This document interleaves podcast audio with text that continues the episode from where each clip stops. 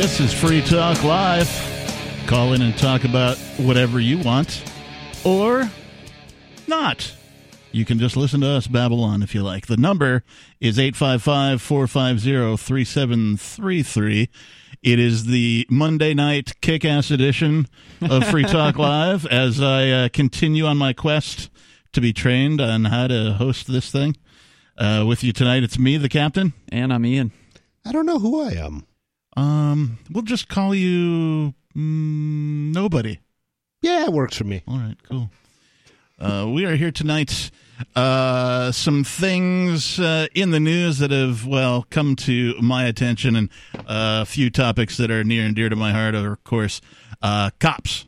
And uh, I have long, uh, as a science fiction fan, I have long wondered how come nearly every show that I watch on the television uh, eventually turns into some sort of a cop show, a procedural, a buddy cop, something along those lines.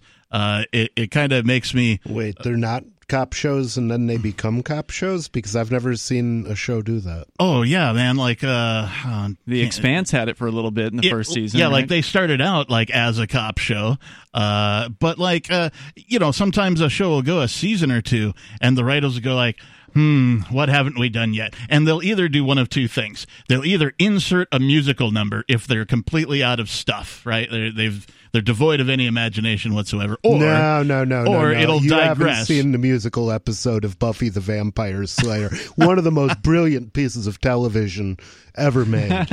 sounds good. Oh, Or- it was incredible. or it'll digress into some form of a cop show, right? The like there'll be some interaction with law enforcement, and then you know it turns into every cop show you've seen before. Like you know, oh, the partner dies, and they go through a sad experience, and they have to repartner up with the new rookie cop. You know, it's this trite, sort of repetitive every cop show that you've ever seen. Uh, and so I stumbled upon this story. Uh, this is from Shadow and Act. A new study uh, crime shows are a PR machine for law enforcement. You think? Well, I mean, I know that, and probably everybody here in the studio, you know, Oh, yeah. would I- agree. When I'm home, I watch Blue Bloods with my mom, the uh, Tom Selleck thing. Oh, and and I mean it's it's a fun show, but you know it's just like you, you have to explain sometimes to older people that that's not how cops really are. um, and, and well, and that's kind of you know my position here with uh, not only just the blatant cop shows that exist, right? Because there's so many of those, but then uh, a non-cop show that sort of becomes a cop show uh, reinforces. do you have an example of this? I've never. I mean, what the people weren't cops, and then they suddenly got jobs as Well, cops. no, no, no. Like, and- like, let's say the show isn't based. Uh, you know, it doesn't advertise itself as a cop show, but then it sort of becomes one, right? Uh, or at some point during the movie, they have the whole buddy cop thing suddenly appears out of out of nowhere, or somewhere during the season it comes in.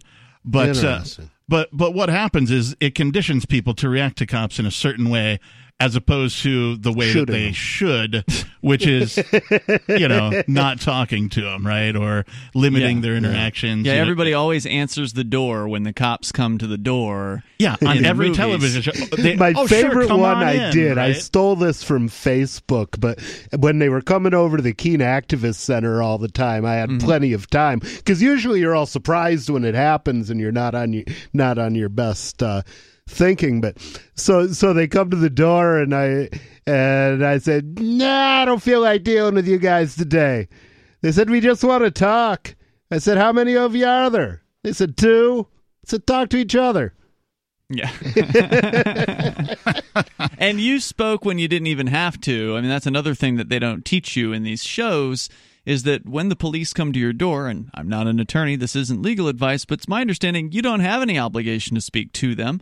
You don't have any obligation to even answer the door.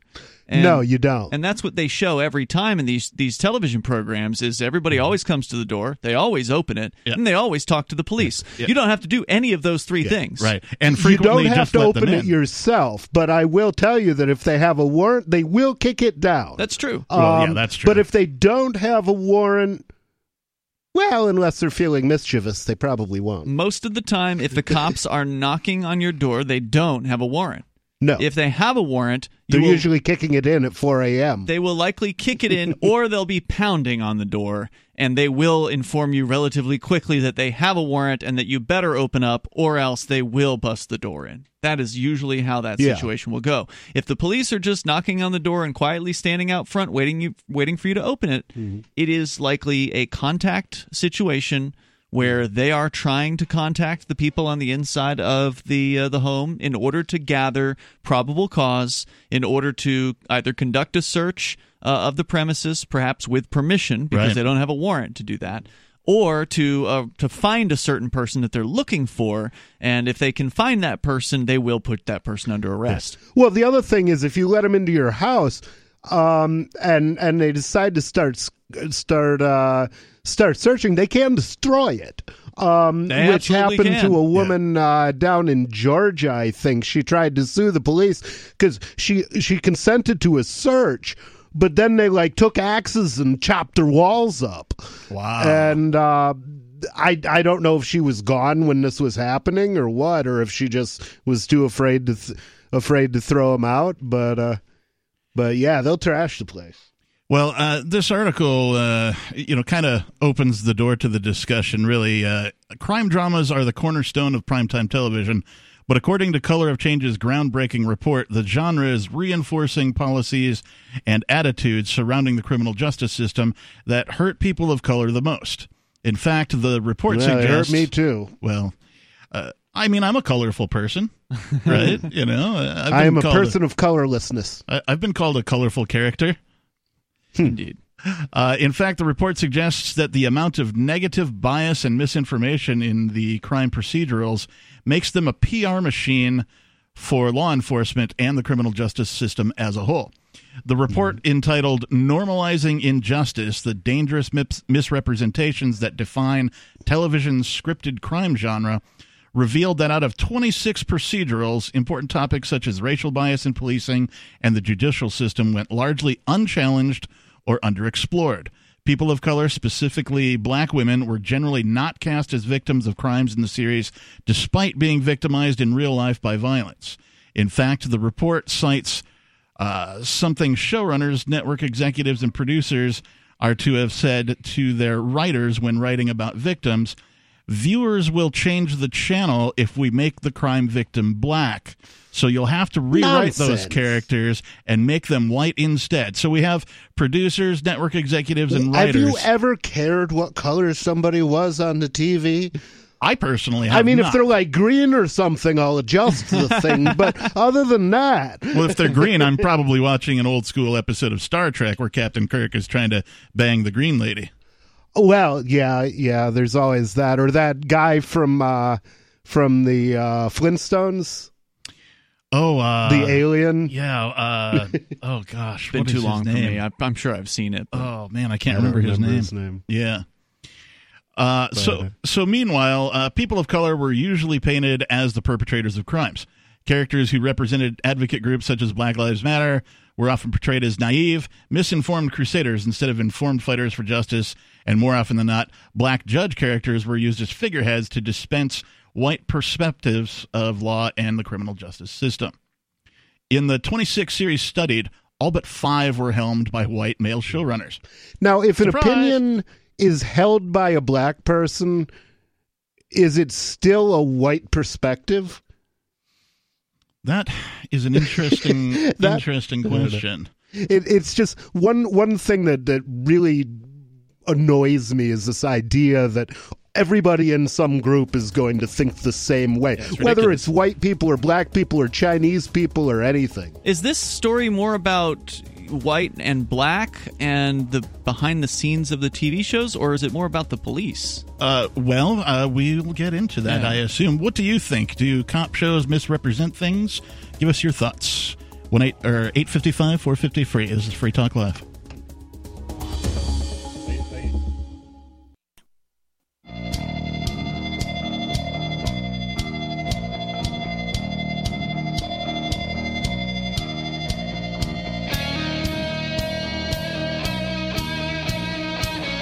This is Free Talk Live.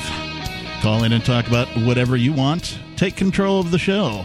Our number here is 855 450 free, like freedom. That's 855 450 3733. In the studio tonight, it's myself, the captain. Hey, I'm Ian. And I'm nobody. And uh, we were talking a little bit about cop shows and uh, sort of how police are presented in television, uh, how some shows seem to divert into cop shows, uh, and that type of a thing. And we'll continue talking about that. Uh, but first, uh, do you want to? do you want more business accepting Bitcoin Cash and Dash? now with AnyPay, you earn passive income for every purchase at those businesses. Finally, a financial incentive to spread Bitcoin Cash and Dash.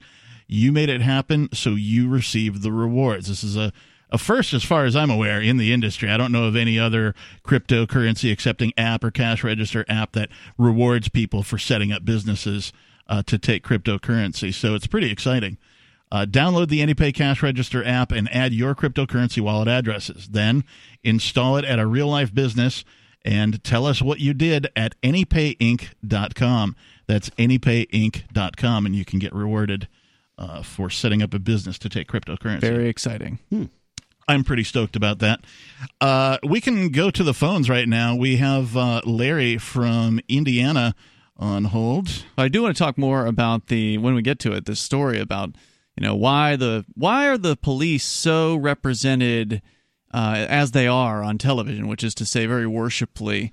You know, oh yeah, indeed. Because nobody can broadcast without a license from the government, for one thing. But it's different, and we, we can get into it because I don't think the police are paying Hollywood like with the military. You know, like the military, they'll give you a bunch of military equipment, but you got to give them the script, and they punch it up to make it as pro-military as possible. Right.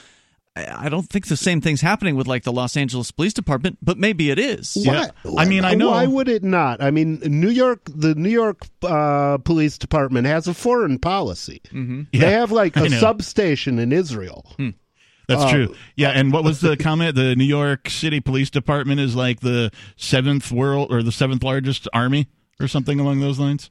Yeah, I don't remember the exact quote, but it was somebody, one of the New nah, York it couldn't be the seventh that, largest army because there's like forty thousand cops. Okay, so that, that's not, not many. Uh, I don't remember the exact. North quote, Korea but, has a million man army, but it's scary anyway. Uh, but let's go and talk to Larry in Indiana. Larry, you're on Free Talk Live. What's on your mind? Hey, you know, life imitates art, right? So they figure if you watch uh, the motion pictures and they have that message going out that you will receive it, that a short, funny story about cops, right? Okay. Then I'll get to my topic about uh, Kobe Bryant. Here's what happened. My brother gave a. He said he was hitchhiking through Georgia one time, and he stopped to take a rest on their underpass. You know, there's that steep hill, and then he woke up and some pot-bellied sheriff telling him, "Hey, boy, what you doing up there?" Uh-huh. He said, "Nothing, taking a rest." He said, "Well, come on down here." He said, "Why?" He said, "I want to talk to you." He said, I ain't coming down there. He said, Come on down here, boy. I ain't gonna I ain't gonna do nothing to you.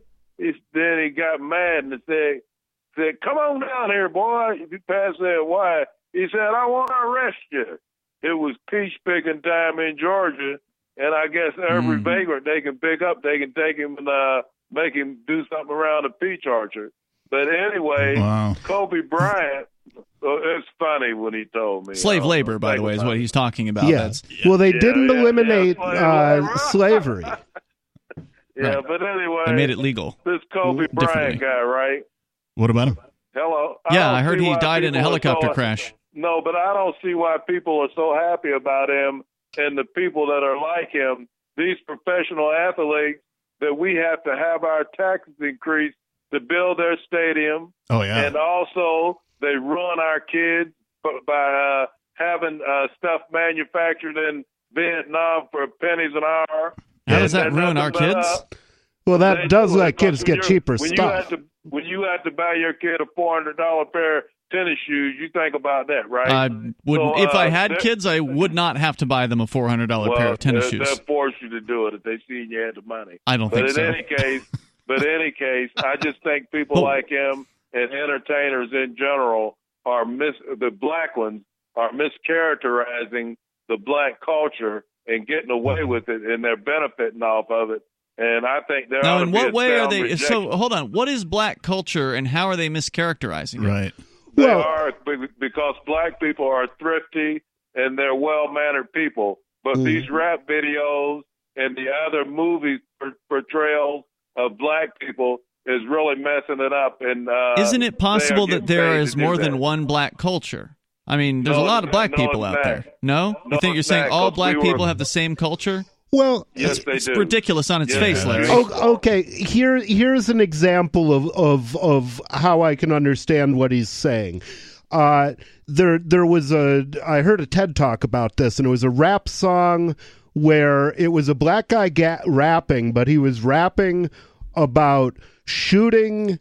Uh, he was saying specifically he wanted to shoot some black people, and Yeah. and I was thinking if if there was an artist who was putting radio on, putting music on the radio about shooting white people, he wouldn't get his music on the radio. He absolutely And so, wouldn't hey- get his.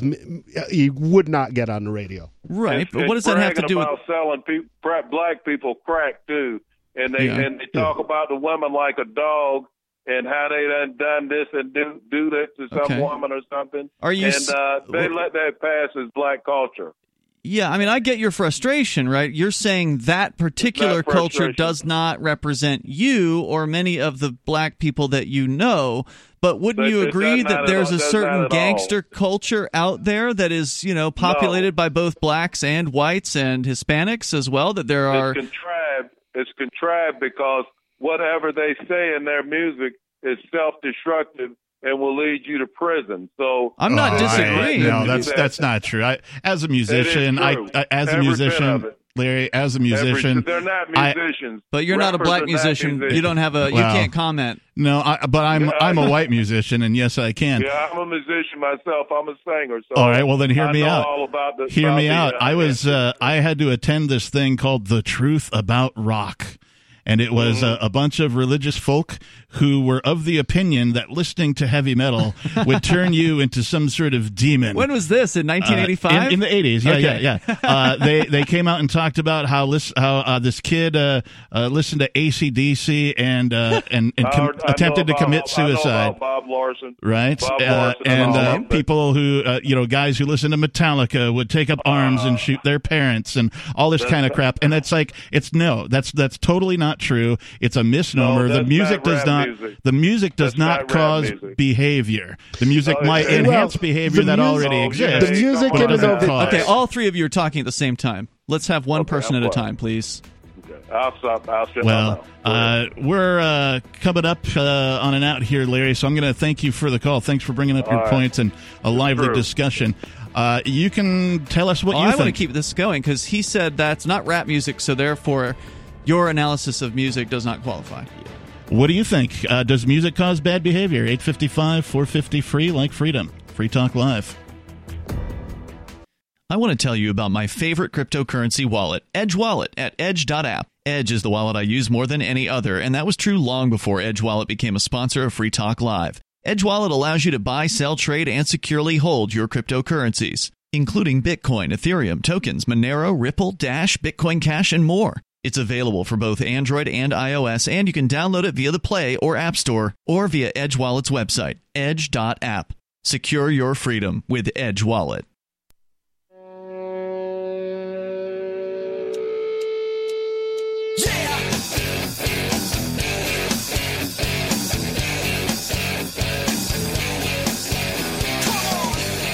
Yes, it's Free Talk Live, the Monday night kick ass training edition. That's right. I'm here in the studio, and I'm Captain Kickass, and with me tonight, I'm Ian. I'm the nobody formerly known as Rich Paul.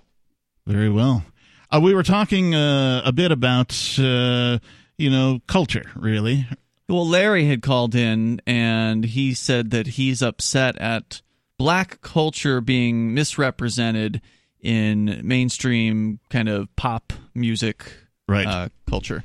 And and I don't doubt that there are a lot of probably the super majority of, of black people that are not they don't behave in the way that is represented uh, by this sort of gangster rap viewpoint that you see in the the pop media.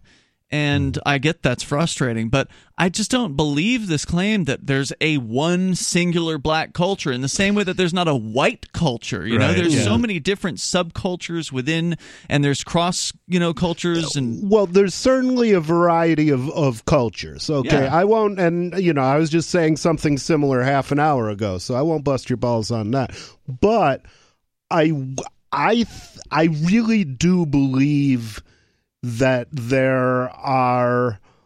It's it's not just a misrepresentation of of black culture. It's it's almost like the the music and and uh, and hip hop industry is almost trying to push it to be as bad as it can be, and uh, and it does it does make it make a difference when you if you see a character on TV do something and nobody gets upset about it you might well or or everybody thinks it's normal you might well be more likely um to do that thing not necessarily consciously. Um, I I mean, but uh, but I I really do think there's a think there's a, if there's a TED talk out there um, called Black Murder is Normal. And uh my I first watched it cuz I was like I can't believe they had a racist TED talk. But it was not it was not a racist talk. It was actually um it it was actually really informative and it made me think of some things differently than I had before.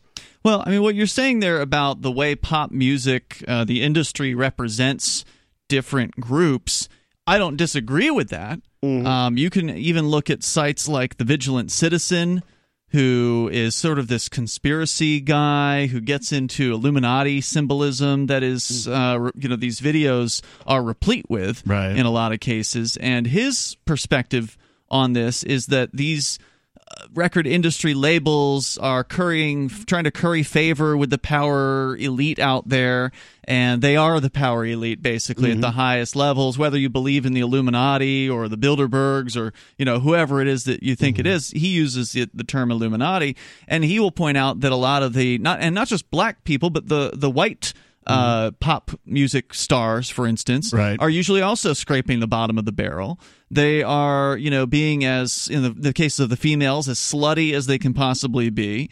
Uh, there's references to, you know, Satan and things like that within the uh, the various different visuals of these these videos. So, I mean, by no means is this problem that you're talking about limited to uh, to just black pop music. Um, no, it, no, it's not, and uh, and I would I would say in general that uh, that TV has been dumbing us down for quite a while, um, and I I don't know. It's uh, I just I, I took issue with with Larry's bit about the music is making people do things. It's it's And not it's music ridiculous. making people do things so much as um because because obviously music doesn't make anybody uh anybody mean, do things. sometimes it makes What you wanna get up and shake your booty. What it can do is change your perception of what's acceptable. And what's normal. I mean- and what reasonable people do, You and know, what it- people you respect do. If you see someone who's like a hero to you because he's a great, great musician, and then he's, you know, getting busted for burglary or or whatever, Or a woman then- twerking or something yeah, like you're, that? Well, I mean, twerking to me isn't isn't even a, a bad thing. It's like I could, but There's a well, lot of people who okay, would say without without judging whether it's good or bad Yeah. certainly people do that certainly people are influenced by that thing to say well you know she did it and nobody got all upset about it and she's making a million dollars so uh so why not do it I did want to. You know? I did want to address something that Larry kind of alluded to, and I don't know if that was part of his greater point, bringing up Kobe Bryant, and that's something that I, I kind of take issue with with the general public, particularly on social media. Is this like when somebody famous dies, all of a sudden everybody, like people who've you, who've you know you've never heard utter the words Kobe Bryant in your entire life, right? The guy dies, all of a sudden they're like, oh my gosh, I'm so sad that like like mm-hmm. it's had this actual effect. It's created feelings. A person that they've never met they've never interacted with right? They've never had a mm-hmm. conversation with and has never really done anything for them personally. Mm-hmm. And and how does that translate into somebody becoming sad about it? And why is why is it there there's such an overreaction to these famous people dying? Um. Well, I mean, people do feel like they like they know people when they If watch them them. on Yeah. watch them on TV for a long That time. happens with us too. I mean, we're on the radio Mm-hmm. talking for three hours a night. The listener out there, in a lot of cases, when they'll meet, if they meet you, for instance, they Right. may say something like, "I feel like I know you," even though you've never met. Right. In the entire lifespan of this individual, they've heard you speaking Mm-hmm. for hours upon hours. You have probably never heard a word from their mouth. However, Right, and that's the thing is they know you and you don't know them. Right. That's that's the creepy thing about that. But it makes sense. You not listen to somebody talk for three hours Yeah. a day. Uh, you do know them. And if they and and if you've never called in, you i mean, you don't know them personally, Yeah. but you know something about them. You know what kind of person they are. You know whether or not they make you laugh. I don't think that's creepy, though. That's just the way it is. yeah Um, well, Creepy, occasionally, int- creepy implies some sort of intent. No, no, no, no, no intent. Uh, but it's uh, Well, then it's and not maybe creepy. maybe creepy isn't isn't the word awkward. Okay. maybe Okay. is maybe is yeah the no that's word. a better I'll give you that um, one. because you know I've met. I've met people who hated my guts because of, because I said something on the radio. I've I've met people who think I can do no wrong because of my activism career. And of course, you know, I I, I solve that projection uh, pretty quickly once they actually meet me. Um, yeah me too sometimes immediately. Um, but uh, depending on how many cocktails I've had. Hey, uh, we've got a caller. Uh, looks like Robert from Bellows Falls, Vermont. Robert, you're on Free Talk Live. What's on your mind? Hey, how you doing, Captain? Hey, Robert. I'm good, Robert. Thanks. Good, good. Hey, I want to, I want to clear something up a little bit. Now I'm 56 years old, so, uh, you know, I came grew up in the era in the 60s, Yep. and uh, I've been listening to rock and roll my entire life. I'm a rock, rock and roll nut. Nice. But none of these songs that I've listened to have ever made me do anything that was inappropriate, harm anybody or anything. But what it has done for me is teach me about what's going on today in the United States. Case in point, number one, Mark Farner of Grand Funk Railroad, Mm. Okay, did a song don't let them take away your guns. it, it, he talks about a, a he wrote he wrote a song over 50 years ago called Monster, okay, and in that song, what he's singing about is what's going on today. How so? Well, well I mean, you got to listen to the song. Well, we're probably not we going to can't be able to hear play it, so fill us in. Yeah, we need to hear the lyrics or or see the lyrics or something like talks that. about you know how corrupt the government is and and Oh, yeah. you know the direction that it's taking us and and the, the harms that it's Mm-hmm. done, the injustice. Well, well, I'll have to check that out. All right. Another great song by uh, by uh, Now, All right, Robert, hold on. We're, we'll keep you over. Uh, what do you think about music? Give us a call. Free Talk Live, 855 450 free.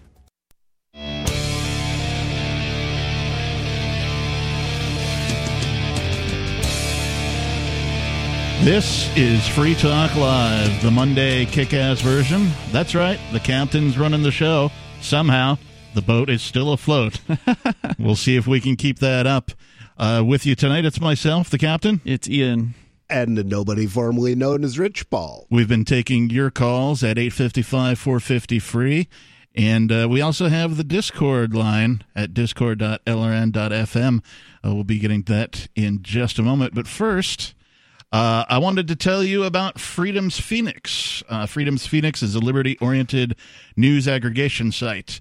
Do you want the newest and freshest stories and perspective on current events from those who value liberty? freedomsphoenix.com has it. Their daily dispatch is the best way to stay up to date on science, technology, historical findings, liberty news, government overspending, and the rise of the police state. That's freedoms with an S, phoenix.com. freedomsphoenix.com. And also, I wanted to say that uh, the host of that show is pretty entertaining. Ernie Hancock. He's coming up to New Hampshire this weekend. Nice. Do I finally get to meet him? I don't know if he's coming to Keene. Okay. Well, uh, will he be at uh, Fork and be Pork? in Pork and Fork? Manchester. I suspect he'll likely be at Fork Fest. Okay. Yeah. well, He was at he was at PorcFest and Fork Fest last This year, yeah, or nine, yeah, in 2019, yeah. okay. Uh, Oh wow, Larry, it's you're back on. It is 2020. Yeah. We're back on with Larry and uh, I'm sorry, with uh, Robert uh, out of Vermont, and we were talking about music. Uh, and you had some more thoughts to share with us, Robert? Yeah, I, I, I think I got kind of mixed up a little bit. Uh, it would be uh, John Kay from Steppenwolf is the one that did the song Monster, and like I said, it in the song he writes about the things that are going on in the United States today in the world. Yeah. You know, uh, I mean, he was a visionary. Same thing with Mark Farner from Grand Funk Railroad. He sang about the things, uh, you know, that went on in Vietnam and the corruption and everything.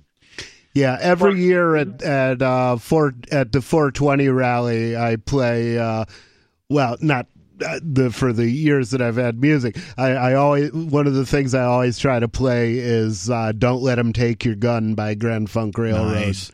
Yeah, Um, uh, Yep. R- Robert, I can identify with you in a few ways, uh, and that is before I sort of came out of the fog of statism, I just listened to rock and roll and heavy metal, and it was just about partying, you know, rebelling in general, right? Because I was a rebellious youth, that kind of Drinking, a thing. sex. drinking, sex, doing drugs, partying, you know, playing music, having a good time, living life, right? And then, like when I Right. when I came out of the fog of statism. I started hearing things in music, and in fact, uh, just uh, two days ago, I was listening to some online music, and uh, a song by the the heavy metal band Exodus came on, and it's called "The Scar Spangled Banner," right? And it's it's like you're talking about, Robert. It's talking about you know what's going on in the government, right? What's happening in the you know the United States of America, how they're interacting with other countries, foreign policy, you know what's going on, you know between citizens, and and how awful it is. And it really hit home to me. I'm like, there have been people writing and talking about this stuff since before I was born, so I completely identify. So, uh, you know, another example, if I may, of a person that, uh, you know, made uh, an indelible impression on me was uh, Lemmy from Motorhead. Oh yeah. A yeah, lot of people don't. A lot of people don't know this, but Lemmy uh, was a World War One and World War Two historian. yeah, he studied all that. Yep. Good call And, uh, tonight, you know- Robert. Okay, Robert. Pardon me. Uh, thanks for the call, Robert. It's been interesting. Uh, yeah, appreciate the, the discussion the, there. The, the call. Um, so now, what you did there is you pressed the Oops. air button a second time. Yeah, there very we good. go. Hey, thanks, man. Uh, so I wanted to say to that though, uh, you know, it's important to have music with a good message, and and yeah, these songs have been around for generations in some cases.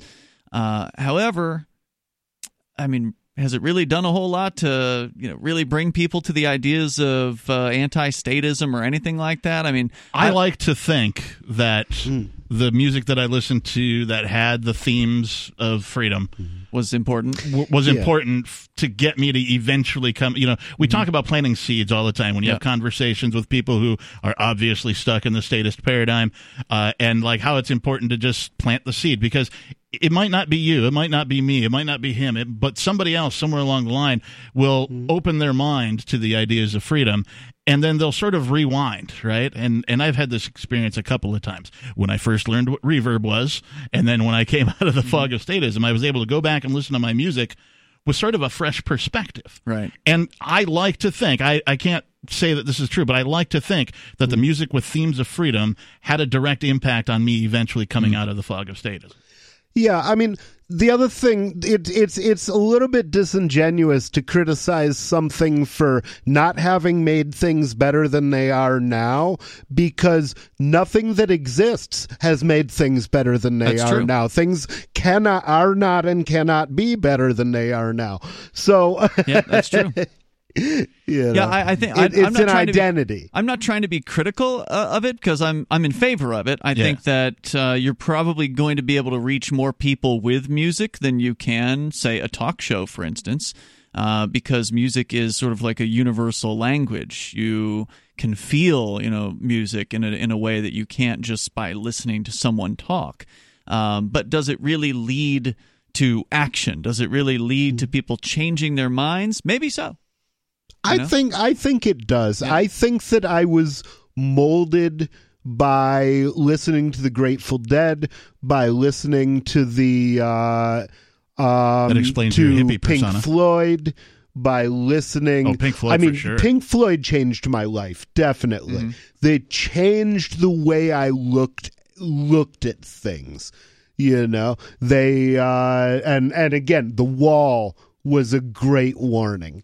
Um, and and I I will say that you know the one thing that you things could be a lot worse and they're not and you know it's it things might be a lot worse if we hadn't had some of the things we had like you know the libertarian party and rock and roll You may be right about that. And certainly in some places in the world, you wouldn't have those things because you don't have the freedom of speech. Should we uh, go to our caller on the Discord? You're in charge, my man. Okay, uh, let me rephrase that. How to? Uh, did I just click on him? You've already clicked in the, the Yeah, room, so yeah. he's able to hear what we've been talking about. You just have to unmute him on the board, and Which he'll one? be there. The uh, Discord's right next to the microphones there. Uh, Mr. Edge, do we have you? Oh, that's what we get for not screening his call. He's not ready. He's not there. Something's Mark, wrong. are you here? yeah yeah you don't have to worry about screening mark's call he's not going to call in and cuss Yeah, most of Um, the time. But he, he- he just might call in with broken stuff yeah, We are. yeah, it's not the first time that's happened. Okay, well, we'll So, we'll him have to try him again later. We'll come back to him. Yep. Uh, I did, you know, music has been such an important piece of my life that I can't imagine not sort of becoming unbrainwashed without it, you know, because that's an emotional experience, right? It's like uh, I, I equate uh, coming out of the fog of statism to being told that Santa Claus isn't real, except you're an adult when it happens, right? Or at least I was. Uh, I was 36 or so years old, right? Thereabouts. And like, it felt like somebody had just ripped my reality out from under me. It was a very emotional experience for me. Uh, and like, you know, uh, just imagine you you believe something, you believe that it's real, you believe that it exists, and then all of a sudden you figure out that it's not. And what that does to a person, you sort of have to process all of that, and it's not an overnight process. You know, you, you you might you know have some epiphanies and come to some realizations, and it's a very deep you know sort of introspection. At least it was for me. Um, and then as you explore that, you discover more and more that oh my gosh, I've been I've been wrong about all these things the whole time, right?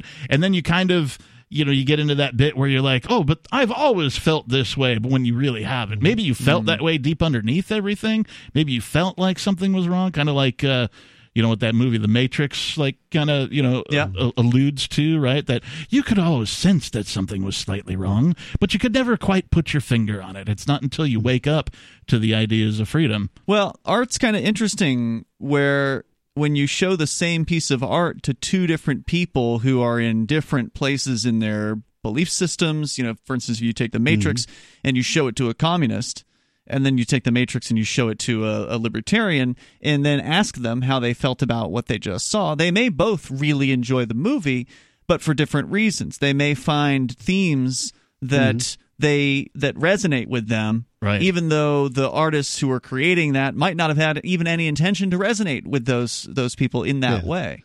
and and every you always see things through the screen of what you believe like Right. i i remember watching v for vendetta Love that movie. and and when she said uh uh oh you you have how did you get real butter and I said, "Oh, okay, it's a socialist country," um, but that was believe it's not because I have a knowledge of economics. If I didn't, if if I was a socialist, you know, they they don't think they're going to starve us all. Sure. yeah uh, what do you think? Uh, is butter socialist? 855 No, margarine 450 free. Like freedom. Call in. Tell us what's on your mind.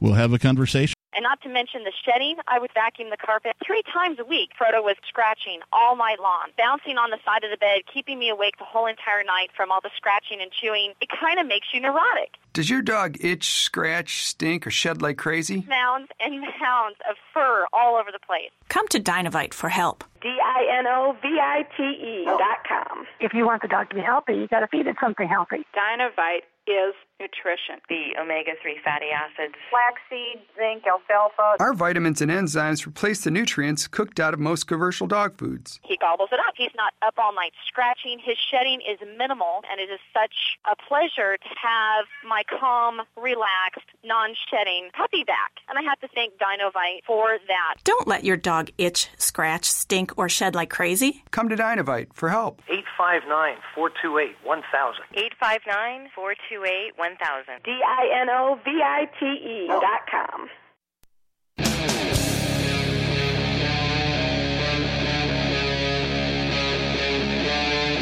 Free Talk Live.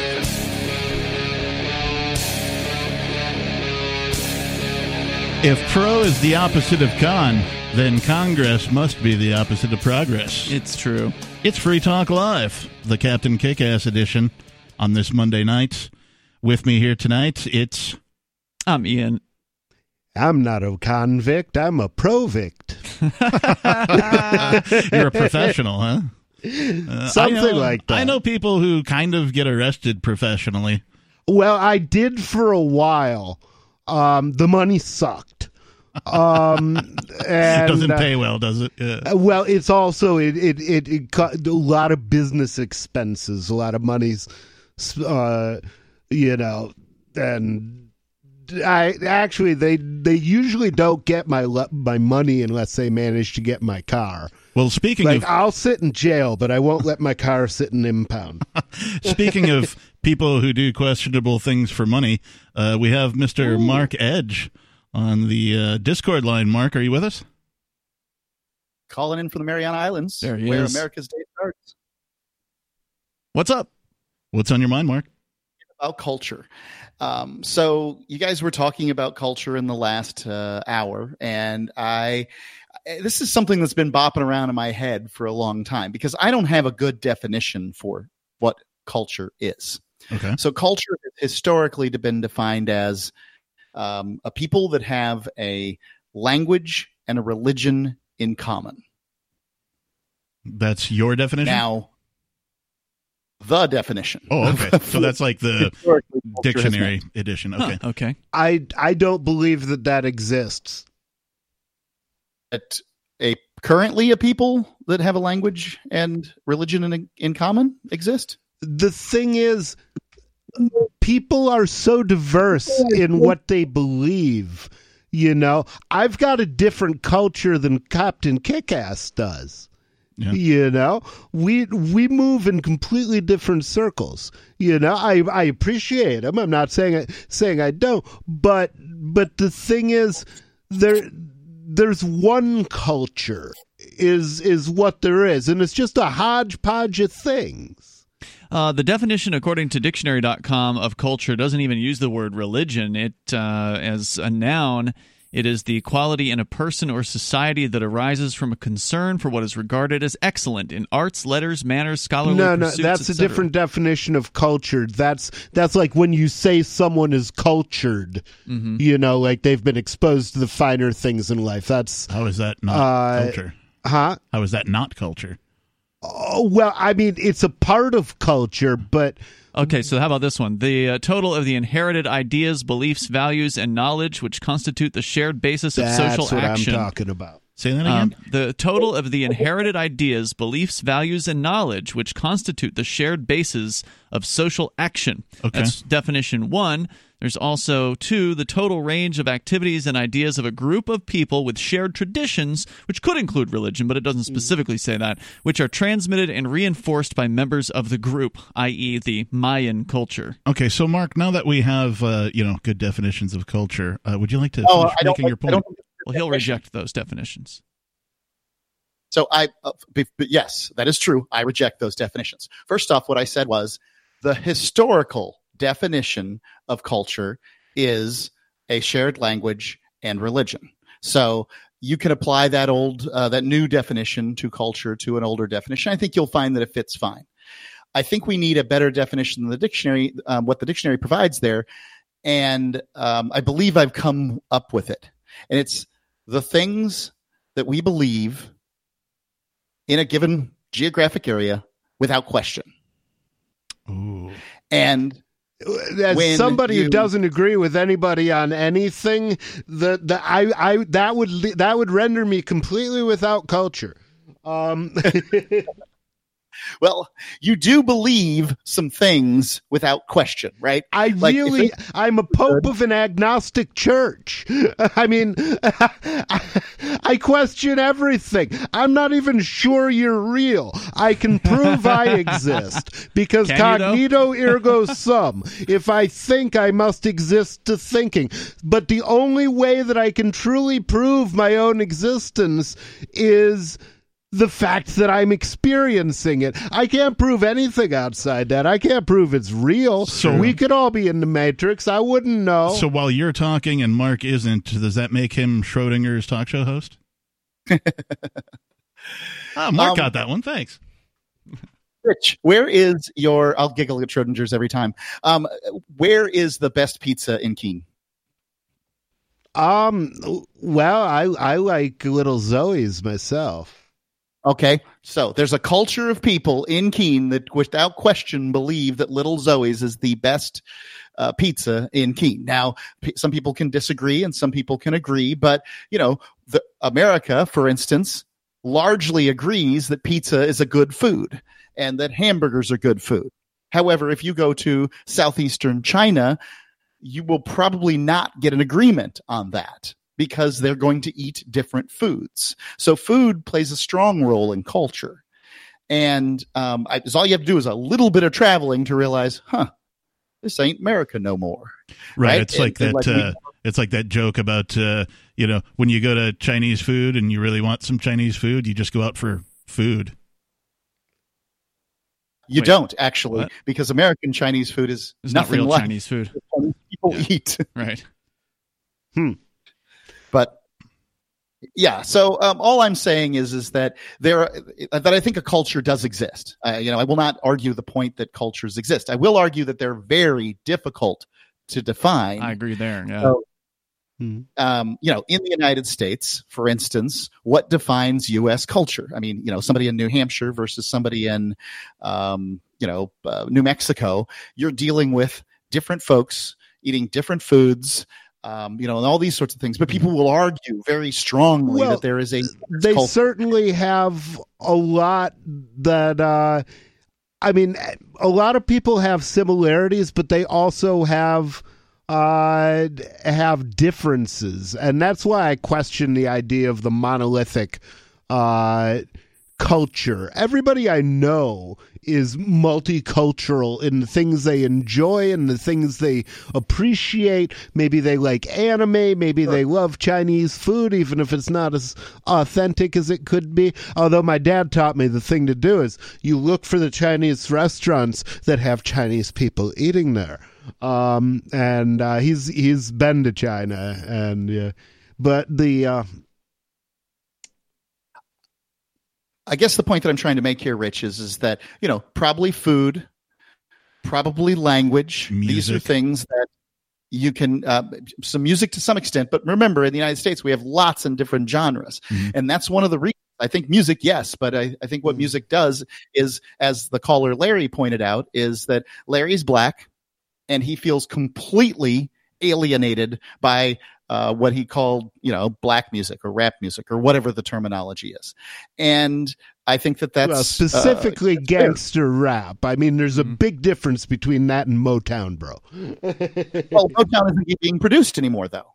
Right. I I mean, you know, somebody's Um, d- performing it, but they're not Yeah. producing it. and you see, that's that's the thing that's strange because people are still listening to it. So, uh, you know, there there is, um, the and I I've I've just got a sense that um the th- the entertainment that's put on specifically black for black people can't be that bad by accident.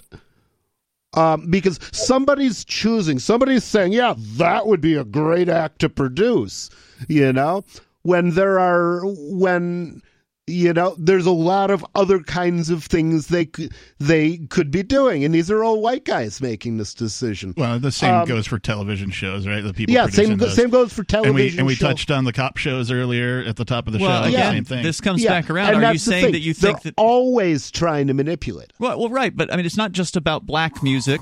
It's also No. about the other music out there, which is also arguably uh, co- but that the lowest doesn't common denominator. that doesn't change the guy's point he was talking about one aspect of media manipulation Mark, you wanna stay there with us? are many Okay. I don't know if you heard you. Uh, Mark, we're gonna we're gonna keep you uh, over.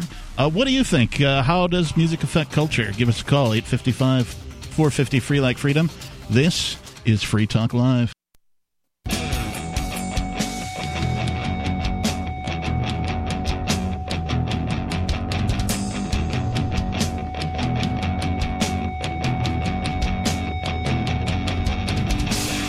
This is Free Talk Live, 855 450 free like freedom.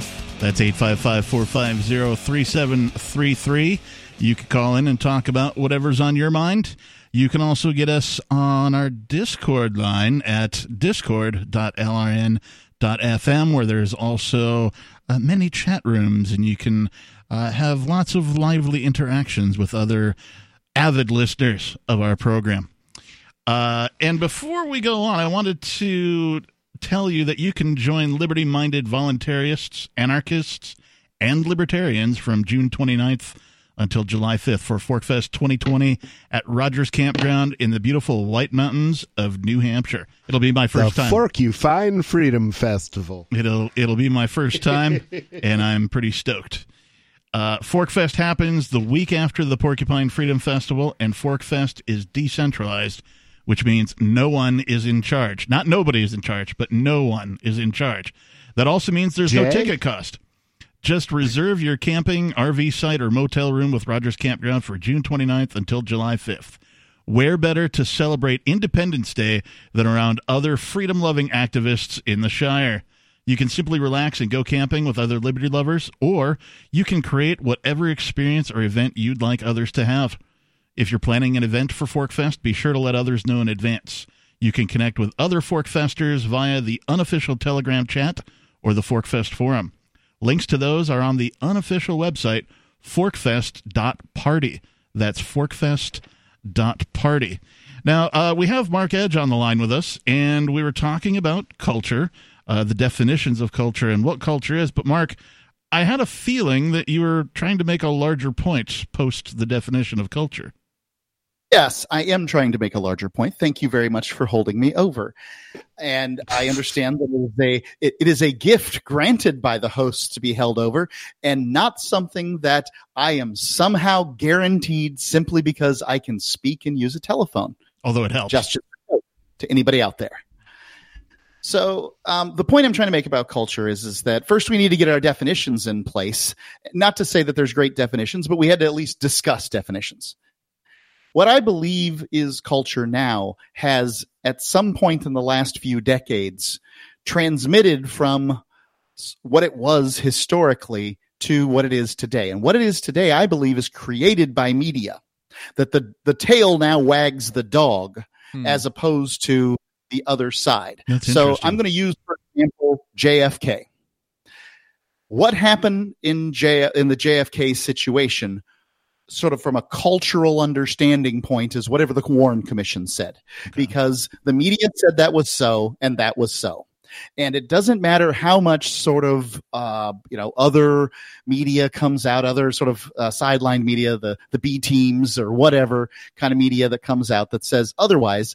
It's inculcated that the Warren Commission's the truth, and any other theory is, is sort of has to be proven and even with proof i mean i think at this point we can almost say that whatever the warren we can say the warren commission is wrong and something else happened and there was probably a conspiracy involved or something Well, I mean, But- if the Warren Commission was telling us the whole truth, there wouldn't be a whole passel of documents that are still so sensitive that Trump didn't feel he could release them either. Um, you know, and and the idea that oh god, um, yeah, you're absolutely right there. Um, and media- and also, I mean, like the whole conspiracy theorist term, that nomenclature, the words conspiracy theorist, were put together as a result by a group of people at the CIA and the FBI, deep state people, in order to discredit people who believed in uh, people who believed that the government was lying to them about Kennedy. And the Jeffrey Epstein thing's another uh, sort of Jeffrey you know, Epstein didn't kill himself. that much i believe everybody believes that. And this is a, a very obvious chink in their armor right? So the media That's and why I push it. want to- you to believe that jeffrey epstein killed himself in his cell. And um, you know nobody believes it. But this but it's the exception that proves the rule is that if they put this stuff out and then just stop talking about it they're pretty firm in their belief that they win these battles and um, that's my point that the media, whoever the media is, and I'm not even sure who the media is, frankly. And of course, Uh, the problem media- with Epstein is is it's not clear. I mean, even if you're upset about it, and and I'm not upset about. Eps- I mean, I could care less that Epstein's dead. I could not care less that Epstein's Well, dead. in- in- but I care that people are finally aware that the media is lying to them about something important. in in relation to you know getting cultured right that is you know experiencing things that aren't uh, necessarily like native to your geographic area your dunbar number if you will right? Uh, certainly media the internet in specifics uh, you know exposes more people to more of that kind of a thing right? Uh, i can listen to more and different kinds of music thanks to the speed and transmission of the internet than i ever could have before the internet. So my opportunities to become more cultured uh, you know in that definition certainly are far greater far faster uh, and i can go through it in a day. I don't have to travel the world to sort of discover all these different types of music i can get them at my fingertips now so in that respect mark you're absolutely right Um, I would also say that uh, this is uh, difficult. Like, so I think Larry's right that what we are fed uh, through the media as to what is black culture. Okay, so Larry the caller who called in and who's Or white black, culture or anybody else's culture. About white culture. He wasn't complaining about Chinese culture. He wasn't complaining about anything like that. Larry was complaining about the um, the disposition of black culture in America, and I just want to address that. I think that black culture in America has gotten short shrift by the media because, for whatever reason, the most entertaining stuff that uh, you know on the music side that comes out is this you know the the idea that they aspire uh, that the blacks aspire to Rolls Royces and furs and tattooed uh, pit bulls and uh, and gold chains or whatever it is that one believes in. You, You, can't know, tattoo gunfight. a dog. That's wrong. You, we used to tattoo. Uh, my, mom's show dogs were all tattooed. my mom's show dogs were all tattooed with uh, contact information. Um, that's how they okay, that I would do. I chipped my dog. That's probably before Um, the chipping would be my guess. Was the tattoos? And Larry is a as a guy who has a job and is in his sixties. Right, right. Has every reason to complain about the way that you know, hi- in, into his mind, his lifestyle is being portrayed. Mm-hmm. But the only solution is is to portray your lifestyle, um, you know, in some different way, so that people get can some way consume that. Agreed. So you're saying Larry should start a band? Uh, Larry should start a podcast. with a band for his uh, theme music. Wait, that go. sounds familiar. Wow. Well, if you want to inspire people, music is a great tool. Uh, That's true. Mark, thank you so much for the call, man. Good points all the way around. Uh, call in, talk whatever you want to talk about here on Free Talk Live. 855 450 free, like freedom. And if you want to brainwash them, too. Exactly.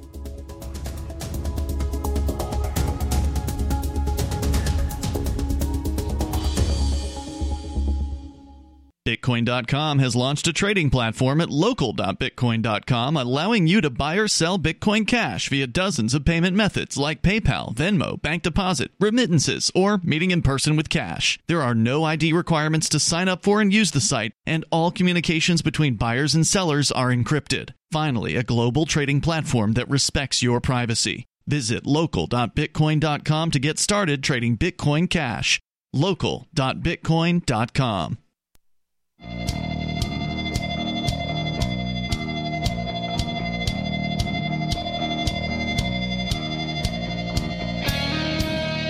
This is Free Talk Live, talk radio that you can control. Our toll free number here is 855 450 free, like freedom. That's 855 450 3733. We have been talking about a whole bunch of stuff tonight. We talked about cop shows and how uh, the presentation of police on television uh, sort of brainwashes folks into how to interact with them. We've talked about uh, music and its relation to freedom and the messages of freedom that are contained within music. We've talked about culture. We've talked about so many things. Uh, what do you What do you think? Give us a call 855 450 free, like freedom. Uh, I've got some uh, additional uh, articles that I brought in. Uh, one, I just I had to laugh when I read this headline, uh, and the headline is uh, this is from uh, what's it from? From the New York Post. Uh, bank calls cops on black man trying to cash check from discrimination lawsuit. I saw that on Facebook and I thought, you lucky bastard, you're going to get another payout. So, uh, a, a Detroit man is suing a Michigan bank for refusing to cash a settlement check awarded to him in a racial discrimination lawsuit, according to a report. Sauntore Thomas, age 44, claims TCF Bank employees refused to cash or deposit his settlement check on Tuesday at a branch in Livonia, leading cops to respond and a fraud investigation to be launched, the Detroit Free Press reports. Uh, I didn't deserve treatment like that when I knew the check was not fraudulent, Thomas told the newspaper. I'm a United States veteran. I have an honorable discharge from the Air Force. They discriminated against me because I'm black. None of this would have happened if I were white. Thomas, who had an account at the bank for nearly two years, wow. sued TCF Bank on Wednesday, alleging racial discrimination by the bank for calling police, prompting four cops to respond to the branch. The newspaper report. So I'm this laugh- wasn't a guy who was just coming into any old bank He's trying a to cash customer. a check. He's one of their own clients. and had been for at least a couple of years. wow. Right? Well, how many bank accounts have we had shut down? Never would have happened if we were white, right? yeah. I've I've I've been through like eight bank accounts every time I sell some Bitcoin.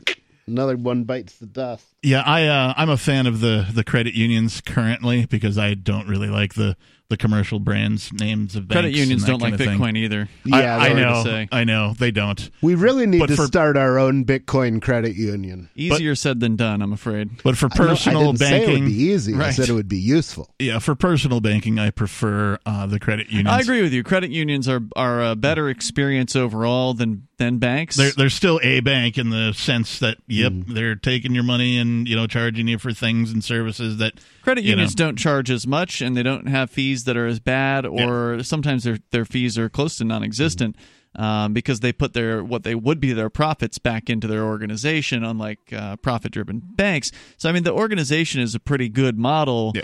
but uh, you know they still are afraid of crypto. and the credit union I belong to well, gives it's, you uh, it's not that they're profit driven because generally people are they are. driven Credit unions when they not. seek profit to turn to to provide good service at good prices because that's how you make real money.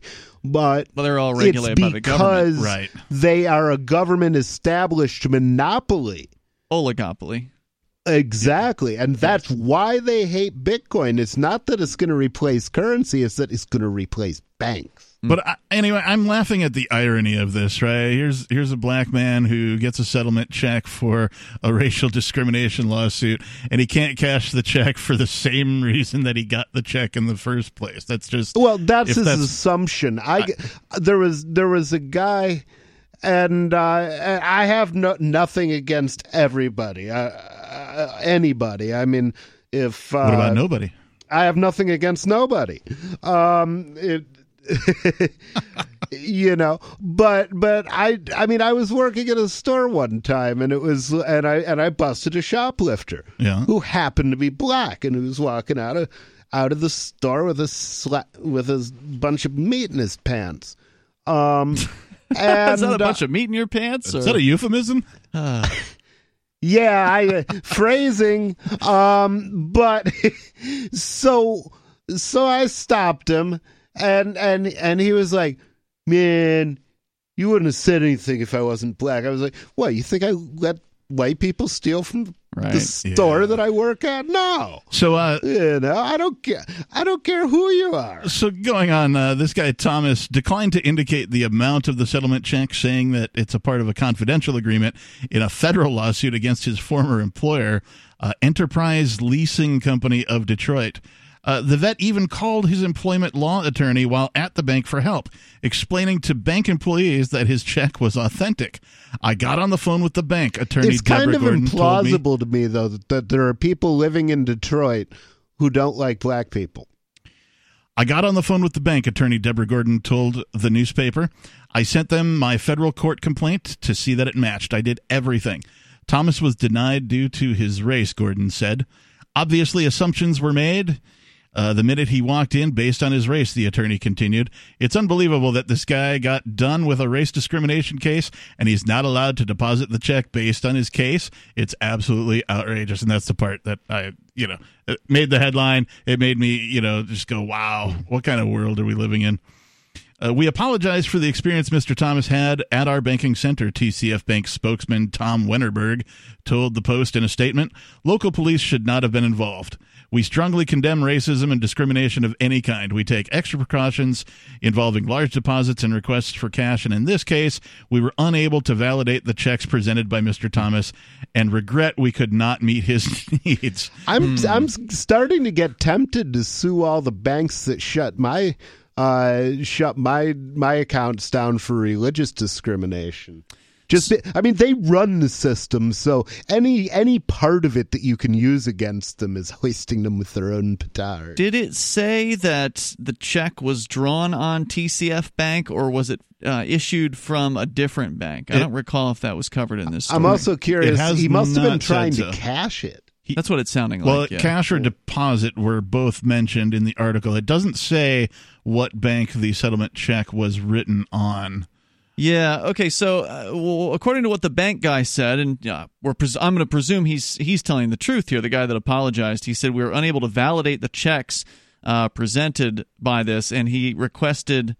Well, no, doesn't, doesn't say he requested cash. He just said they were unable to validate the checks. Right. So that would suggest that he was not presenting a check that is from TCF Bank. Most banks, if you walk in, whether you're a white guy or a black guy or you know Asian or whatever, Yeah. if you hand them a check and say you want to cash it, they're going to tell you, "I'm sorry, we can't do this. You don't have an account here." Now, Right. in his case, he did have an account there, Right. but if the if the check wasn't drawn from TCF Bank, they still don't know if there's funds behind the check. Right. So they have to put the check through overnight processing to actually start well, the debit. not just the other- overnight. If it's a large check, Well, I if it's this a is a check cashier's from check. a lawsuit. They're not. They're going to hold that for ten days. They're gonna at hold it likely If unless it's a you know cashier's check. tens of thousands of dollars. They're Yeah. not going to cash can, that for we can anybody. clear some of that up right now. Thomas, who is suing for unspecified damages, was not arrested or charged during Tuesday's visit to TCF Bank, where its computer system read his check as fraudulent, according to police. But the check cleared some 12 hours later. Thomas opened a new account at Chase Bank in Detroit. The Air Force vet who previously walked to work then used the funds to buy a 2004 Dodge Durango, the Free Press reports. I feel very intimidated because I knew that blah, blah, blah. Okay, so that's basically the gist of it. So uh, the bank, TCF Bank, put it in their computer to check and see Mm-hmm. if it was good. Their computer said, oh, no, this check isn't good and caused this altercation. But yet, some 12 that hours later racist. some 12 hours later, the, the check cleared uh, and he was able to open account at Chase Bank instead of TCF Bank. So, um, and and you're right. The the mechanics of bank accounts are are weird if you're not a customer. Uh, if you're not a customer, uh, like before, mm, Well, if you're not a customer, by definition, you don't have a bank account. Right. I mean, like before all the uh, direct deposit, if you got paid by you know an actual check, you would have to go to the bank that that check was drawn on to actually cash it. Well, now unless you had an account with your the- bank to deposit in. Uh, I I had a bank charge me five bucks for that. What do you think about banks? 855 450 free like freedom. This is Free Talk Live, and we're here to talk to you.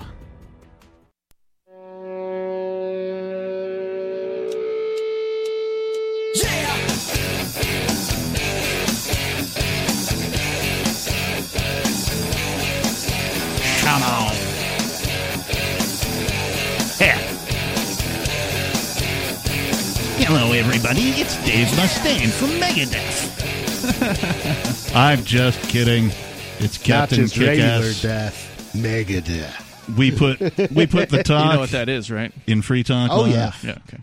Do you? It's a measurement of uh, the number of millions of people killed by uh, nuclear or atomic Oh, explosion. I believe. didn't know, but I didn't know who that was. I knew who the band was. No, that's I Right. believe what the Oh. name is. Megadeth. That's where they Megadeth derive is. the name from. They do Wow. misspell it, however. Yeah. So, so, so basically, they're saying that there were uh, two and a half megadeaths last century for uh, democide.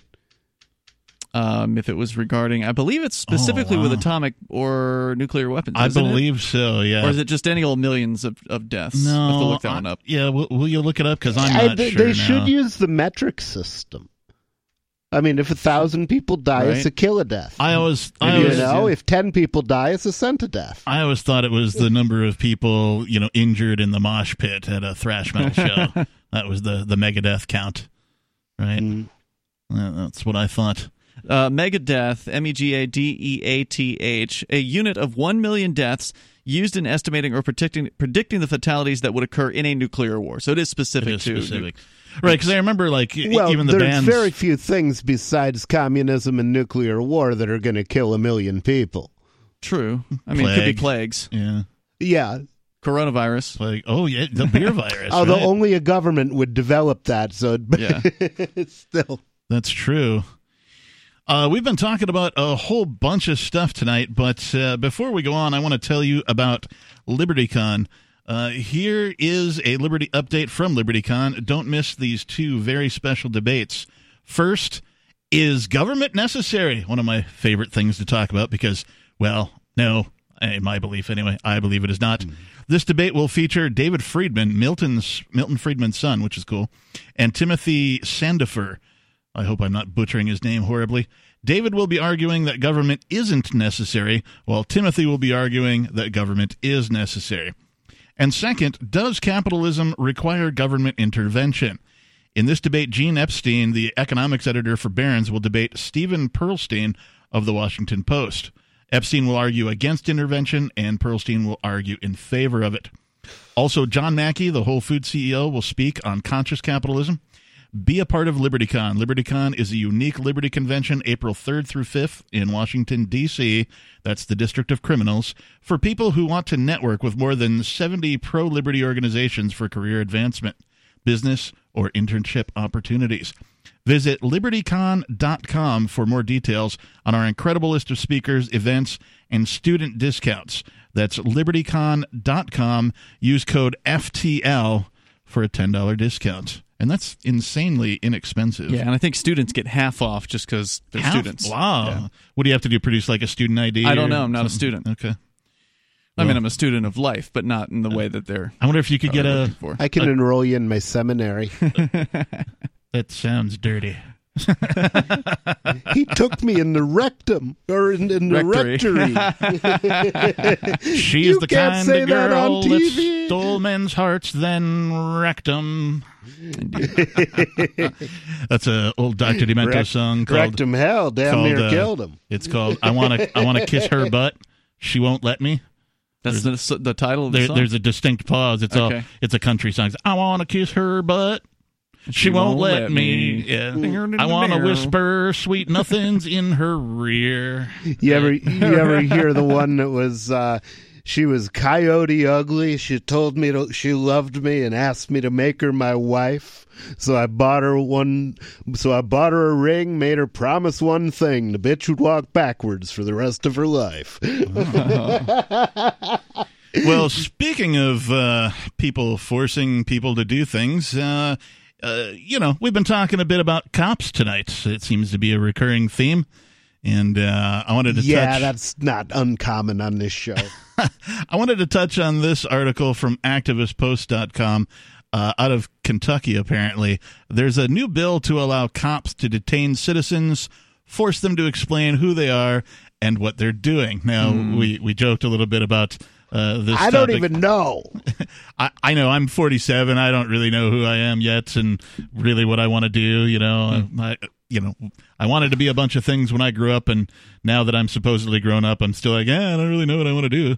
uh, you know, I, I guess I'm doing them. You know, I wanted to be on the radio. I wanted to play music, so I've I've done some of that stuff. But So how are they going to force people to do that when you should have the right not to speak? That is a great question. Uh, out of Kentucky, an ominous bill that is currently making its way through the Kentucky Senate aims to give police unprecedented unconstitutional powers. These new powers will allow cops to stop anyone they want and demand that person tell them who they are, where they're going, and explain their actions. Well, okay. So this is the Free Thought Project that you're reading, or Uh, Activist, Activist Post. Post, yeah. yeah. The same Matt Agorist, I believe, It is writes Matt for both Agorist, of yep. those places. And I'm not saying that you know he's a bad guy. I've never met him. I'm sure he, he does a lot of good work for freedom.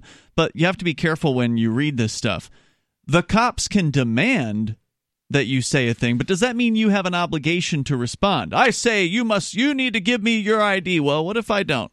Uh, can you arrest me because I didn't? What if I, you know, choose to uh, exercise my right to remain silent? What if I inform you that I'll be remaining silent and not answering your questions, and I don't want to talk to the police without an attorney present? And even then, I don't really want to talk to the police.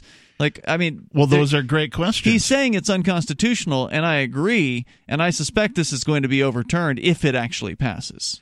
Uh, and naturally, it has civil rights advocates up in arms, but it Sure. doesn't seem to be slowing down the bill's momentum. Uh, police merely need to make an unsubstantiated claim that a person is involved in criminal activity, which gives them free reign to stop that person, demand his name, home address, and age, as well as ask to see his driver's license if he has one. They can do that right now. Already, right. They don't need to have a law that gives them permission to ask to see your driver's license. If a cop wants to, he can stop you on the streets, even if he doesn't have probable cause to do so, or even reasonable articulable suspicion, and he can say, you know, whatever he wants to say to He you. He can ask you for whatever he wants. he just right. can't take it. Absolutely.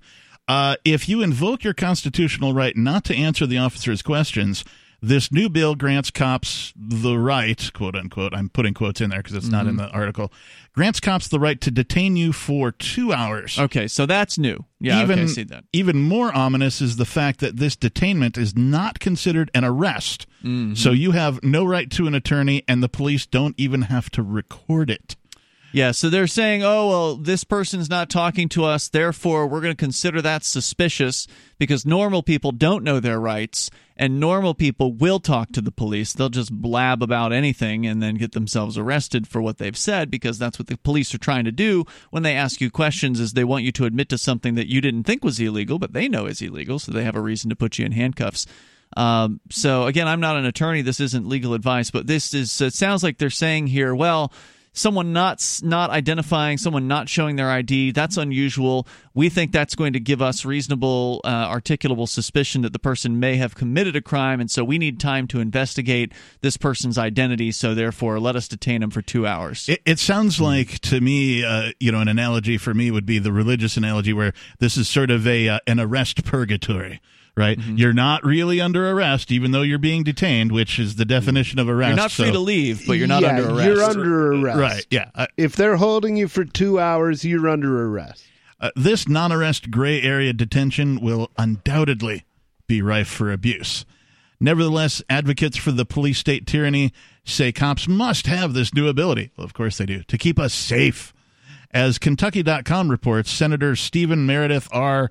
Leach, Leach, Leitchfield? He's a Republican from Litchfield. Oh, I see. Well, he said Grayson County law enforcement officials asked him for the bill after a number of local is- incidents showed the need for it. So a number could be one. a number. So the cops had. it could also be zero. Zero There's is a number. negative Yeah. numbers. Yeah. Point five is a number. So the cops had an incident with some guy who told him, "I don't answer questions" or some other line like that. Have you been in Kentucky recently? Ian? No, I have mean, never okay, been. Just, just never been to Kentucky. I have. I've been to Bowling Green, Kentucky. Hey, we're on the air there on Saturday nights. Oh, nice. WKCT. Well, perhaps uh, we'll get a caller from Bowling Green one Not day. tonight, but yeah, we have in the past. Uh, Maybe this is all our fault. Maybe because we're on in uh, Kentucky. that would be great. Somebody heard us talking about knowing your rights and exercising them. and they refused to talk to the cop. And Could- it yeah, could have happened maybe. like that. Wow. Uh, we'll take the blame. the article goes on. If a man acts suspicious, then why wouldn't you want to know what his name is? Meredith See? said in an interview. It's suspicious to them that you just want to go about your way and Be go left about your alone night. if you're not doing anything, Yeah. not harming and not spend any more time talking to a man with uh, with his hand over a gun. I can't imagine any legitimate reason in the world why a person would refuse to give their name and photo identification to a police officer if they were asked. I can imagine None of many. your damn How many can you imagine? We'll talk more about this with your calls. 855 450 free. This is Free Talk Live. FreeTalkLive.com. Have you heard of LibertyCon? LibertyCon is not only a convention with great speakers like Whole Foods CEO and co founder John Mackey and Nobel Prize winner Vernon Smith, but it's also unique because you get a chance to network with more than 70 pro liberty organizations. One on one for the purpose of career advancement, business, and internship opportunities. Visit libertycon.com and use code FTL for a $10 discount on your registration. Learn more at libertycon.com.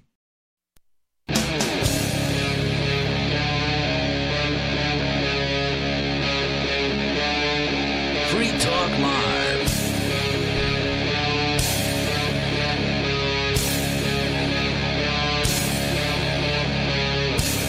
This is Free Talk Live, the extra special Monday evening kick ass edition where I am trying to run things around here. We'll, we'll see how far I get. So far, you know, we haven't been kicked off the air. Uh, people have called. We've had conversations. And uh, with us tonight, it's myself, Captain Kickass. It's Ian. And nobody. And uh, we've been talking about a whole bunch of stuff, but uh, we were talking about this new law or proposed law, apparently, in Kentucky that uh, gives cops a sort of a, a purgatory of sorts. They can detain you without arresting you somehow, and somehow it's not considered arrest. Uh, if uh, for whatever reason you refuse to give your name or produce ID or uh, you know whatever else, I'm sure the cops decide that you know uh, they want to detain you for uh, for up to two hours, as the article has pointed out. Uh, and it's you know we were talking about this guy Meredith said in the interview, I can't imagine any legitimate reason in the world why a person would refuse to give their name and photo identification to a police officer if they were asked. Really? Like, I mean, Don't do you have something to hide, citizen? show us your papers, please. Right? I mean, that's Yeah, show us the Kennedy documents. that's that's what this sounds like to me. How about they show us their paper? Yeah. In other words, if you have nothing to hide, you have nothing to fear. Or, in other words, submit to the police state. Wrong. Well, Senator Meredith, we'd like to educate you on why a person would refuse to talk to a police uh, because it is our right not to.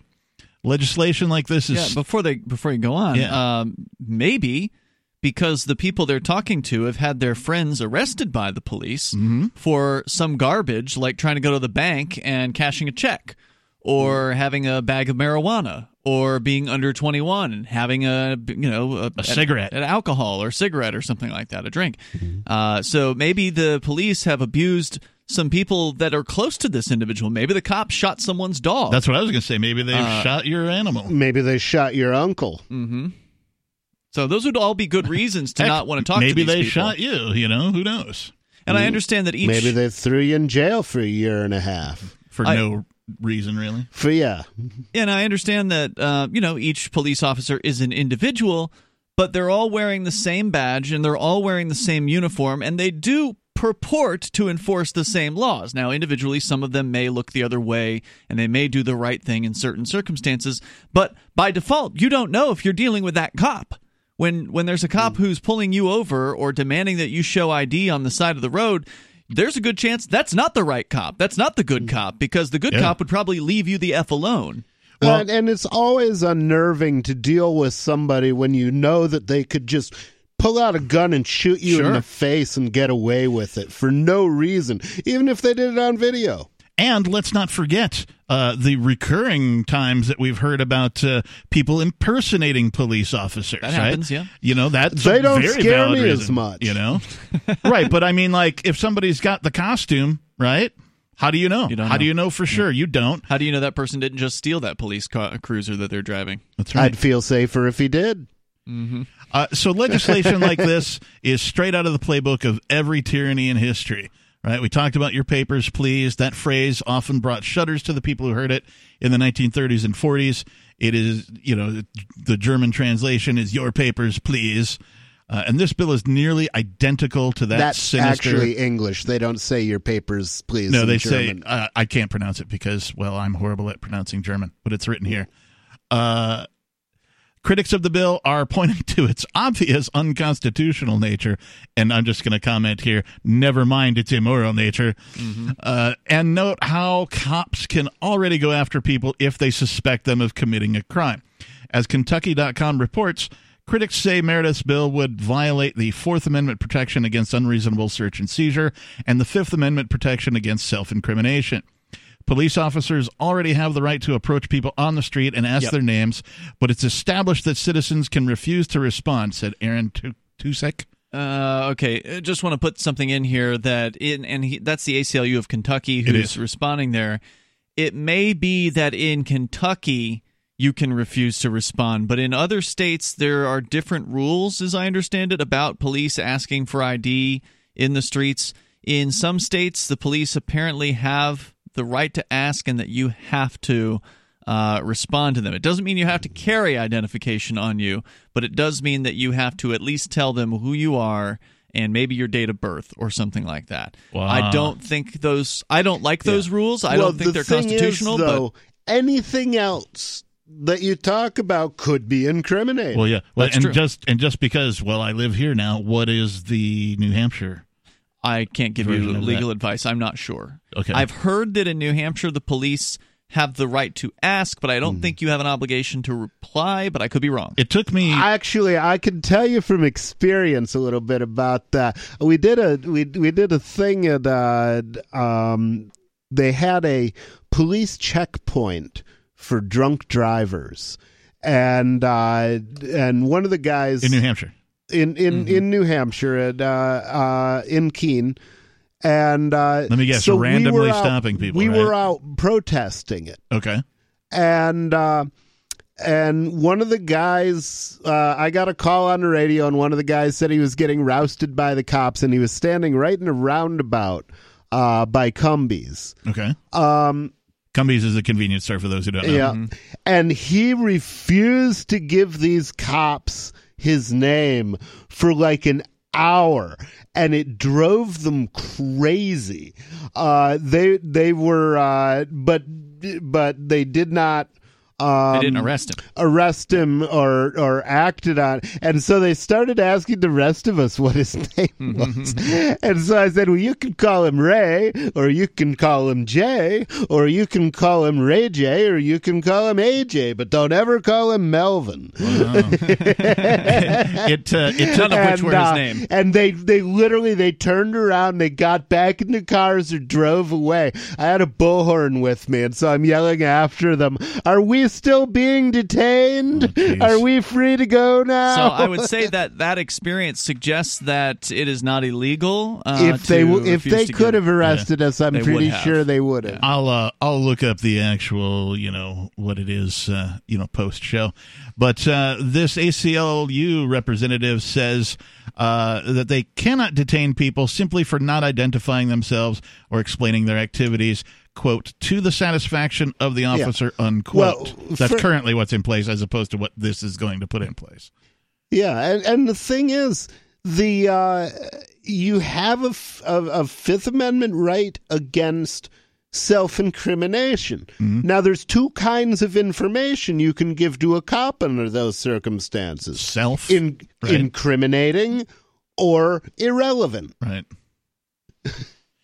Uh, the whole section of the bill on detention, they can call it whatever they want, but Supreme Court case law is pretty clear that an arrest is not determined by whether you call it an arrest. It's determined by the restraint you place on someone's liberty, Tucek said.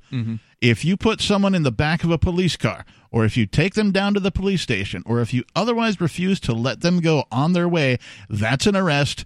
And in our country, he's referring to the United States of America, you cannot do that without probable cause.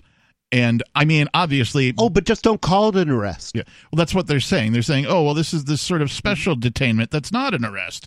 Right? They're trying to give it a different Right. name, but but detaining That's one of somebody their favorite ways to Yeah. lie. You just Sure. have to look at the definition of detainment and, you know, oh, yep, okay, you're stopping somebody. It's like if somebody's walking down a hallway, a tight hallway, and you get in their way. Guess what? You've detained that person. If you don't allow them to go on their way, they've been detained, right?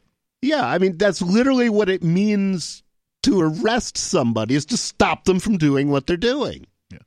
Uh, he goes on the idea that we can detain people because we find them to be suspicious and we think they might commit a crime that crosses a dangerous line. Uh, Rebecca DiLoreto, who lobbies in Frankfurt for the Kentucky Association of Criminal Defense Lawyers, said, "Unfortunately, it's been known to happen sometimes in a mostly white community where someone spots a black person walking down the street and they get suspicious and call police."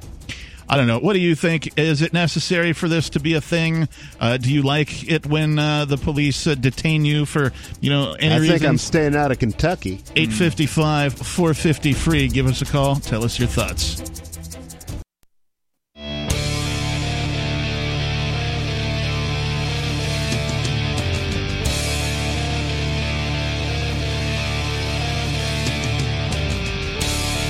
This is Free Talk Live.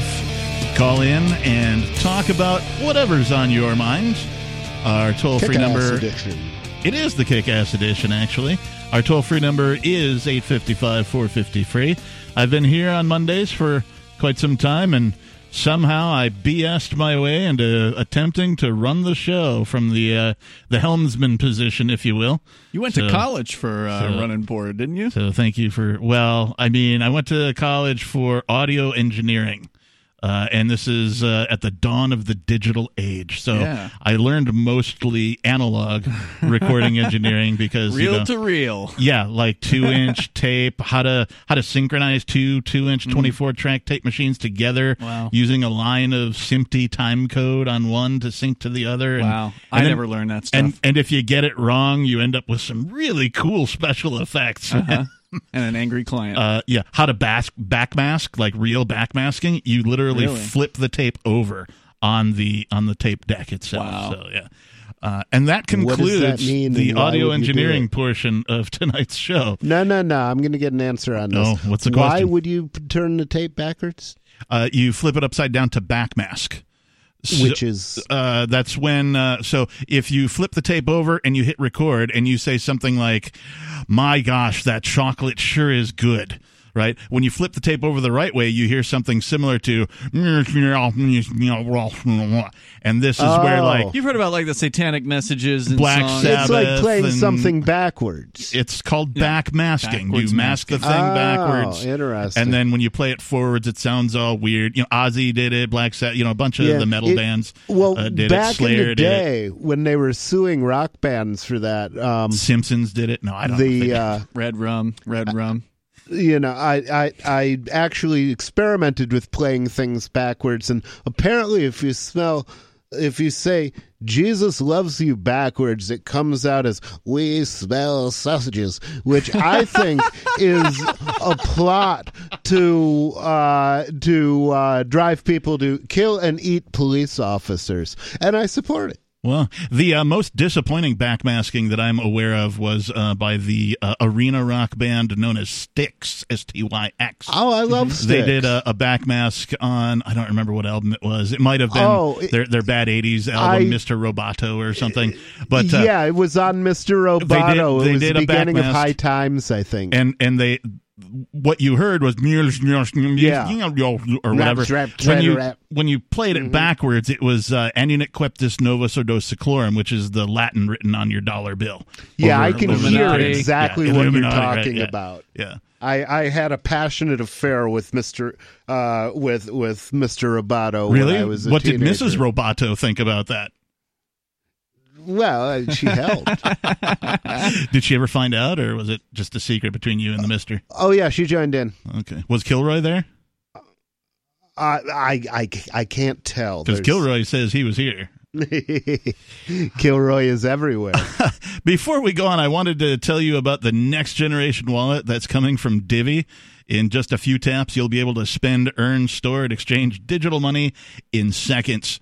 Divi says you'll be able to send money around the globe in only a swipe and instantly exchange between Divi, Bitcoin, and fiat right in the mobile app and withdraw directly to your bank account. There's no need to wait, though, as Divi already offers the first one tap solution for earning passive income with their multi tiered master nodes, allowing anyone to earn by supporting the Divi network. When the new Divi wallet launches, because of Divi's relationship with Western Union, Divi will be in 200 countries, including the United States. You can learn more at diviproject.org. That's diviproject.org. So we are talking about this uh, insanely um, pseudo Nazi-ish tyrannical law uh, coming out of It's not Nazi. It's just straight up authoritarian. Your papers, please. Isn't that? I mean, it yeah. made Well, what famous by- people associate it with is the is the uh, scene from Casablanca. Mm-hmm. Yeah. That- Indeed. Well, I suspect the uh, the Russians were also asking for papers. Oh yeah, the Russians were asking for papers. You know, I mean, the more the more you oppress people, the more they try to kill you most of the time. Mm-hmm. So you know, um, Yeah. Um. So you know, we talked a lot about this. Uh, this person, De Loretta, also pointed out the menacing nature of cops being able to essentially kidnap anyone they want for hours and keep it off the record. I mean, that sounds That's like disturbing. yeah. That I mean, to me, that is just. I mean, that's something straight out of 1984, right? You know, no record of your detainment at all. Uh, you know, it, it's just I I don't like it. No, sir, I don't, like, it. I guarantee they try that on me. There's going to be a record. Nobody ever. I'm going to leave a mark. uh, she says nobody ever should be taken into police custody without a record being made of it. She said.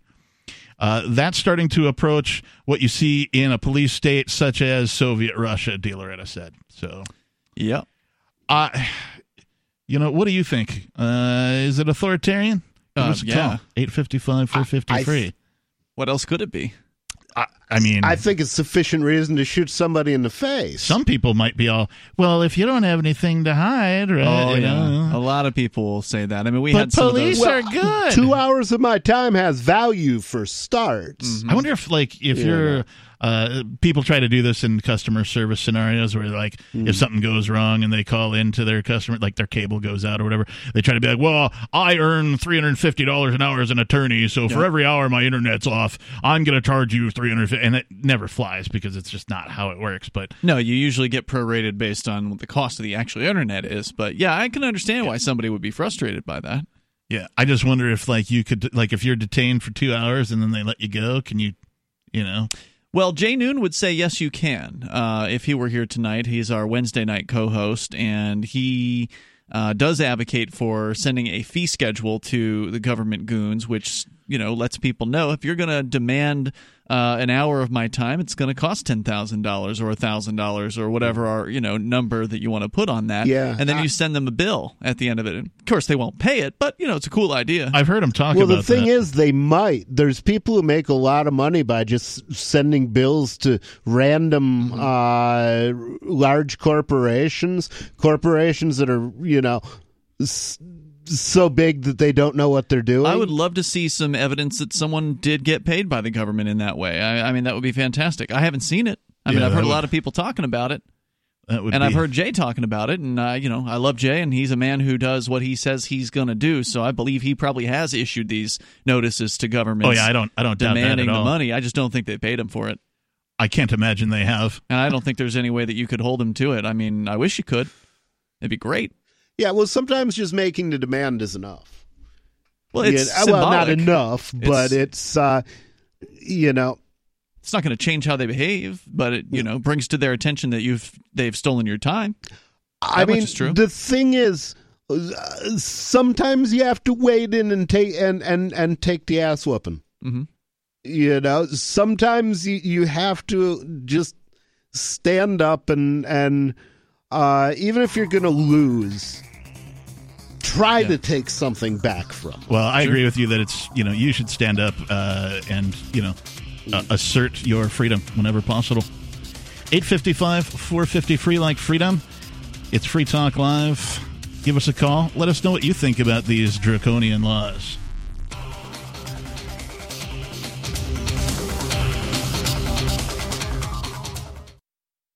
Does your dog itch, scratch, stink, or shed like crazy? Come to Dinovite for help. Order a 90 day supply of Dinovite. Pick up two bottles of Lickochops, get the third bottle free.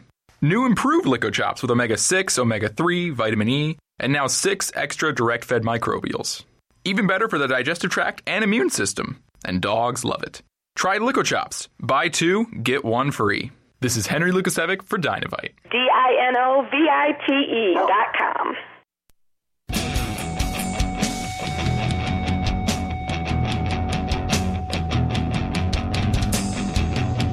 I love freedom. Do you love freedom? I do. I do too.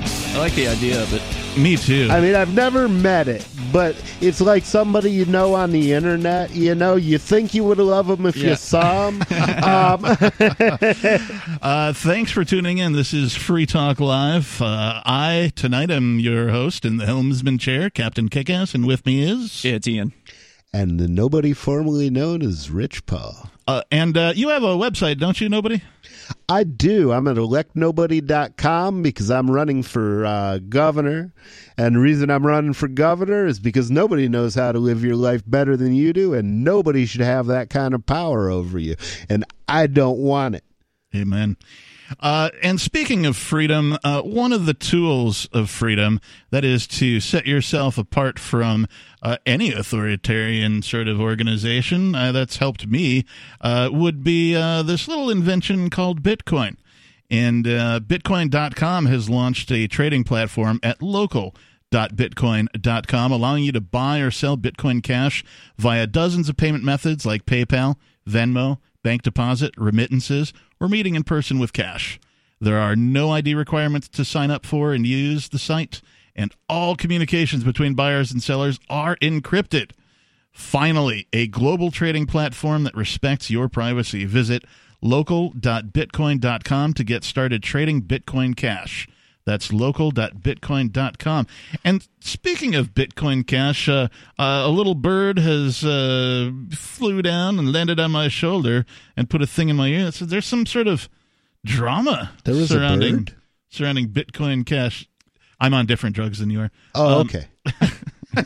there's a little drama surrounding Bitcoin Cash and something about that they're calling a, a tax. I can't Yeah. believe it. Tell me more about this, Ian. Well, I don't know about drama, but there's. Oh, a, uh, there's always drama in the uh, the cryptocurrency. Save the world drama for your because mama. They just can't get along with each other, and you know, large groups Mm-hmm. of people always end up having schisms between them, whether it be religions or Well, that's good because cryptocurrencies. without that, we'd only have one coin.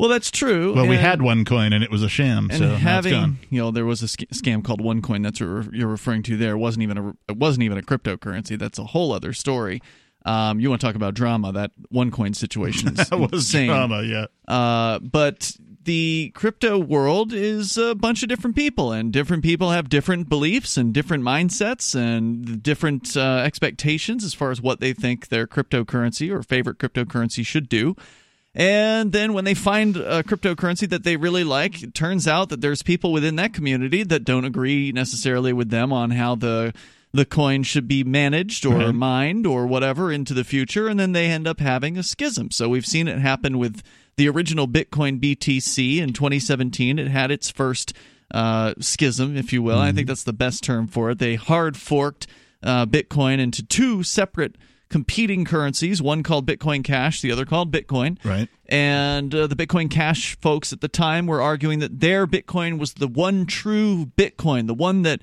was truest to the vision of Satoshi Nakamoto, the creator uh, of Bitcoin, who is anonymous. Or creators. Right. We don't know who that See, person is. To me, the idea of having one true cryptocurrency, it's like saying there's going to be one true bank. It's like no, there's going to be all kinds of people off out there running all kinds of different currency, offering different services. It does sound rather religious to The one It's true very God. religious. Not everybody wants the same things or has the same values. So how Right. could one cryptocurrency satisfy everybody? It never could be that way. So I agree with you on that, uh, nobody. But that doesn't stop people from throwing in with their favorite Oh, and going all in with their favorite. And that's one of the things that I think we've done right here in, in Keene, New Hampshire, where we have Crypto Mecca, where we have real life businesses that can accept and do uh, accept cryptocurrency for payment. we set them up where they can take more than one crypto. There's no there's not people here who at least I don't know very many people who are this these adherents of I'm in this tribe and that's the only tribe. This is my crypto and it's the only crypto.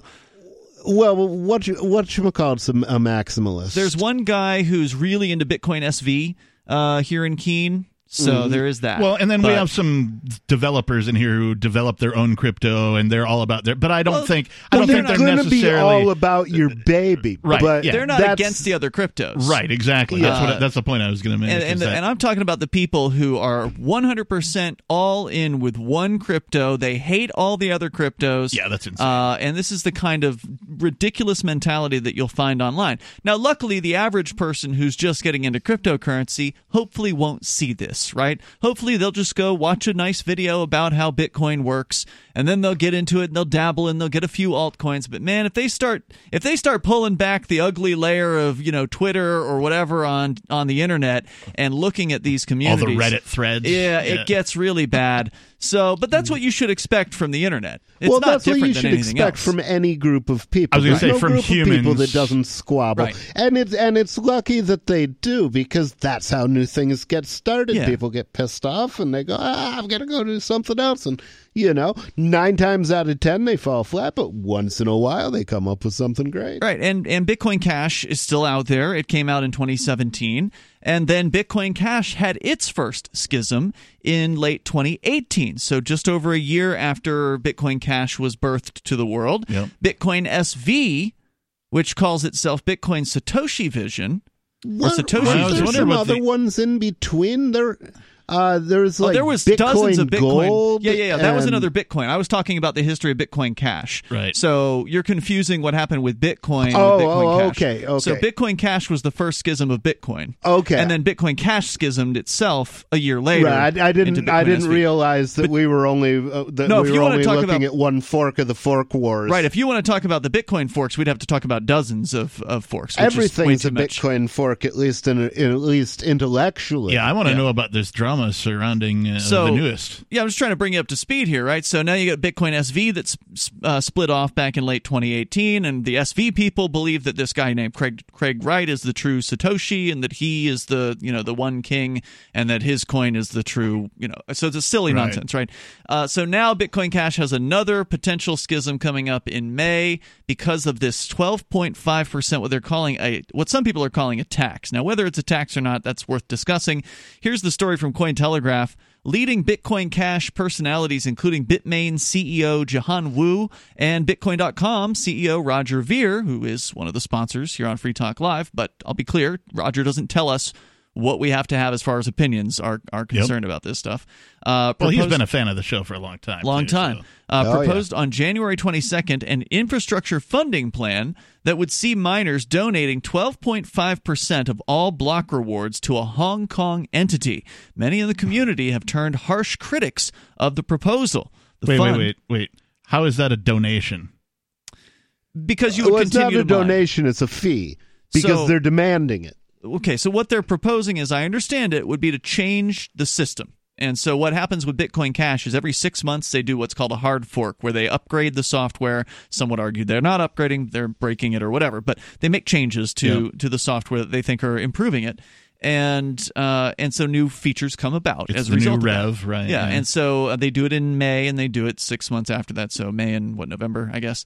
And uh, so in May, they're gonna they're talking about, and I don't know if it's a done deal yet, but the proposal on the table is to make it so that every time a block is mined in Bitcoin Cash, and this happens every ten minutes, the miners that are competing out there to find new blocks, one of them finds it, and then they get a 12.5 Bitcoin Cash block reward. Okay. Um, now, in this case, that's going to be cut in half this year. By the way, There's, they're doing the halvening. The as they call it. halvening, right, So that's going to go to 6.25. Uh, but what they're proposing now is that every block, so that 6.25 or the 12.5 or whatever it is, they're going to take 12, 12.5% of that amount and they're going to shovel uh, shovel that over into a corporation that's supposedly designed to promote and to help Bitcoin Cash. Does that make sense? I mean, uh, okay, but I don't understand how that's a donation.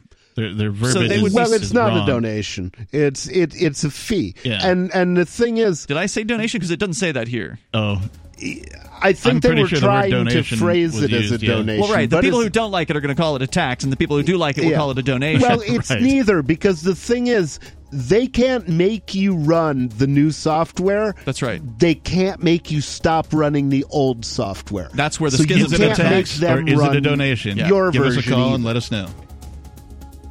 freetalklive.com 855 450 free.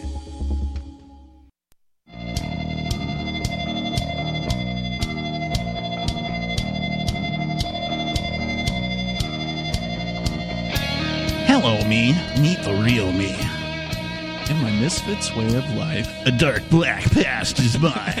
I could keep going, but we've got to show it. I could too. This is not Dave Mustaine uh, of the uh, heavy metal band Megadeth. Uh, this is Captain Kickass, and this is Free Talk Live. I am here live in the studio tonight with Uh, that was Ian Freeman, Sweating Bullets. and Nobody. all right.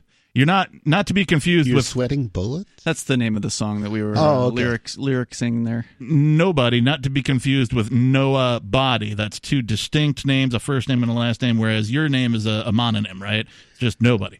Well, not according to the bank, apparently. Well, I tried to call Chase today, and they refused to believe that my name was uh, nobody, and they would have no. And I have Oh, an man. account with them. that is It never would have happened if I'd been white.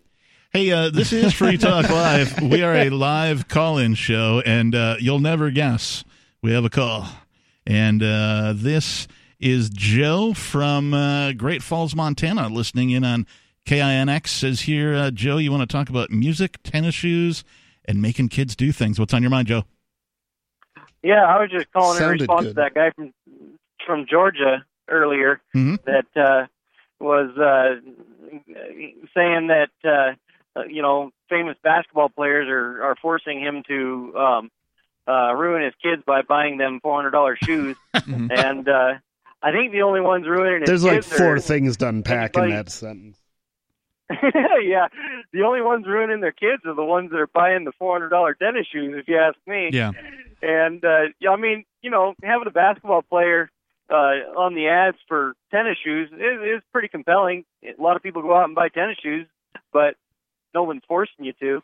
Do you think? And- do you think, Joe, that No one's kids? forcing you to, but there is a very organized uh, group of people promoting it, There- and promoting yeah. it very hard. Do, Joe, do you think that when kids Oh. see, uh, you know, a famous athlete uh, wearing, you know, special shoes, right, branded after that athlete, that they believe that if they get a pair of shoes just like that athlete, that they'll be able to, you know, run, jump, hike, you know, whatever, kick course as good. Oh, as that guy? Of course Yeah, they don't. kids believe that because advertising's successful. I remember when I was growing uh, up, it was the pumps. They had the no, pumps. it's, it's more a matter of wanting wanting some kind of uh, of association. Uh, Joe, I have to ask, what kind of tennis shoes are you wearing right now? Do you have a brand? Um, I'm wearing cowboy boots. there you go. Oh, that's right, you're from Montana. Does everybody in Montana wear cowboy boots? I'm wearing thirty dollars steel toed work boots from uh, Walmart. I'm And it, well, and if if people in Montana don't wear cowboy boots, that's what they're wearing is thirty dollars steel toed boots. there you go. What did you have to say about music, Joe? Well, it's the same thing when it comes to rap music. You know, it's um, I think uh, I think nobody there, Mr. Mo- nobody, made a good point where um, I think you referenced that uh, the fact that music is is a powerful uh, communication medium. Um, paraphrasing it, because I don't remember your exact quote. It's a powerful medium of communication, but it still doesn't force you to do anything. Well, it doesn't force you to do anything, but I mean, have have you heard of brainwashing? Because that's what the media is doing 24 7, not just to Yep. black people, to everybody. Yes. Yep. That's what. Uh, then that's the exact same. That's what advertising is. That's what music is. But When it all comes down to it, individuals, we do have our choice to uh, whether we should expose ourselves to that brainwashing or not. Uh, the and and uh, uh, Yeah. Uh-oh. the Uh, ones we're losing have him. a, Yeah, Joe, we've oh, okay. developed a bad connection. I'm I'm sorry, but uh, thanks for the call tonight. Uh, you know, you bring up some good stuff. Uh, I love talking about music specifically uh, most of the time, uh, but uh, you know, it, is weird how me personally, I've I've turned off the talking box. Uh, and that's not to say I don't watch television shows. I do. I still watch television shows uh, without commercials. I mostly download, or I'm watching them on a streaming platform or whatever. If but I I'm, don't torrent it, I won't watch it most of the time. I But make I've exception decided- to chill with my mom. I've decided to be on purpose about my watching, Mhm. as opposed to just having it on and Flipping watching channels. whatever's on and like you know cruising through all of the Mhm. you know with the remote. It's like you're not on purpose. You're not wa- You're not like oh I'm Right. excited to watch this thing. No, you're just turning You're it there on by default. Yeah. and you're letting all these things be pumped into your brain subconsciously, whether you know it or not. And and that's the part that I've wiped out of my life. Hey, I want to say thanks to Edwardian. So now who I is- go on on Facebook where they where they tailor it to manipulate me specifically from the NSA. Yes, you do. Edwardian, thank you to uh, Edwardian for being a Free Talk Live Silver amplifier. He has realized that not only does he want to consume, uh, as you're saying, by you know choice, make a choice about what he wants to consume on the radio or podcast, but he also wants to help other people find it as And that's well. so awesome. So he's contributing five bucks a month to the AMP program. AMP stands for Advertise, Market, and Promote. You can go and get signed up just as Edwardian, uh, Edwardian has done. Uh, you can use credit card, PayPal, or Bitcoin BTC, and you'll get some cool benefits, some perks as a result of you being in the AMP program. They give you perks? That's right. amp.freetalklive.com, like access to the uh, the AMP only discussion forums on our Discord and also other things. I think he was referring to drugs. I think he was as well. Okay, just Uh, checking. like, uh, yeah, so go to amp. Were you? Dot freetalklive.com. I was referring to perquisites, which uh, that's what perks is short Percocets? for. That. Close. Hope, hopefully, I mean that's an expensive proposition. Although we will not pretty, be giving away free drugs. Pretty, I'm sorry. pretty cool reward. But, Yeah, it doesn't uh, work that way. uh, okay, I just want to make sure we're not advertising that. Nope. All right, uh, but I do want to thank all of our amplifiers. Uh, we do have uh, David in New Mexico uh, calling in. Uh, let's see if I don't screw this up. Uh, David in New Mexico, are you with us? Yeah, me too. Let's see if I don't screw this up. All right, we'll both do our best not to screw things Hey. up. David, what's on your mind tonight? You're on the air. Oh, well, Captain kicked off the air. Um, let's see. Oh, co- cowboy boots. You, you know why they wear cowboy boots, right? You know the big tall ones goes up near almost to the knee. Uh, so that they don't uh, step in cow dung. No, when you're helping the sheep through the fence, you take uh, one back leg, put it in uh, one boot, and the other back leg, put it in the other boot. Helps keep them in place. Oh my god! And uh, That's horrible, David. Why do Scotsmen wear kilts? I don't know. uh, I haven't heard that one. Fill me in. Sheep can hear a zipper a mile away. Why do Irishmen wear kilts? Oh, I think uh, Scotsman can hear a zipper a mile You away. I don't know. Uh, David, it says here that uh, you wade in and take the uh, ass whooping. What uh, what does that yeah, mean? what what no what nobody said. I wanted to comment on that, but but first of all, you, you did it again. I, I I used to talk to Dave Mustaine on the Periscope. He used to like to go on there. I don't know if he still you does. talked to Dave Mustaine. I did, man. He's really cool too. Doesn't he really talk like this? Uh, this is the app On on, Periscope, Twitter. This yeah. is this I don't the know what app? any of this means. Is this the Twitter Yeah, app Peris- that you're referring to? Wait, hang, hang on, David. Just, Yeah. just to explain to the callers and to nobody, Dave Mustaine is the founding member of the thrash metal band Megadeth. Oh, oh Yeah. okay. He got kicked out of Metallica because he did too much heroin. Yeah. And he has a really weird voice that kind of sounds like this. Yeah, he shouldn't be a singer, Oh, but okay. for whatever I reason, was, I was never a big fan, although I do. I, th- I I think it was them that did a really good Anarchy in the USA. They It was did them, do, yes, yeah, as a yeah. matter of fact. Okay, so anyway, uh, David, you were trying to make a point. Yeah, the uh, uh, yeah. Aside from Dave Mustaine, the, I, I used to prank him on on uh, Periscope. Actually, I made him. I, I messed with him a little bit. It was kind of fun. He, he's pretty cool. But yeah, uh, nobody had said something about ass whooping, and and so I just wanted to ask. Well, and you said uh, you have to stand up for freedom. So uh, I know you're sick of the subject, but when I continued to call in to KUNM when they told me to stop calling there, when they're a publicly owned and publicly paid for radio station call in program, is is that wading in and taking the ass whooping? Is that standing up for freedom? I mean, if you think it is, right? Uh, if you feel that your rights have been violated in some way, or I'd be more impressed if you started a pirate radio station and competed with them. that's true. I mean, that would be another way. That would be cool. Uh, anything else, David the Pirate? I was going to ask uh, nobody. Uh, uh, do you know in in uh, Michigan? I knew a, gay, a guy, a gay, Freudian slip. I knew a guy uh, named uh, Vern Paul, uh, who was from your neck of the woods. Is he re- relation by chance? Um, I don't think so. I don't think. I yeah, he was a. Oddly enough, a though, youth- I don't look Armenian. My fa- my fa- uh, my father is Armenian, so uh, And you were adopted, right?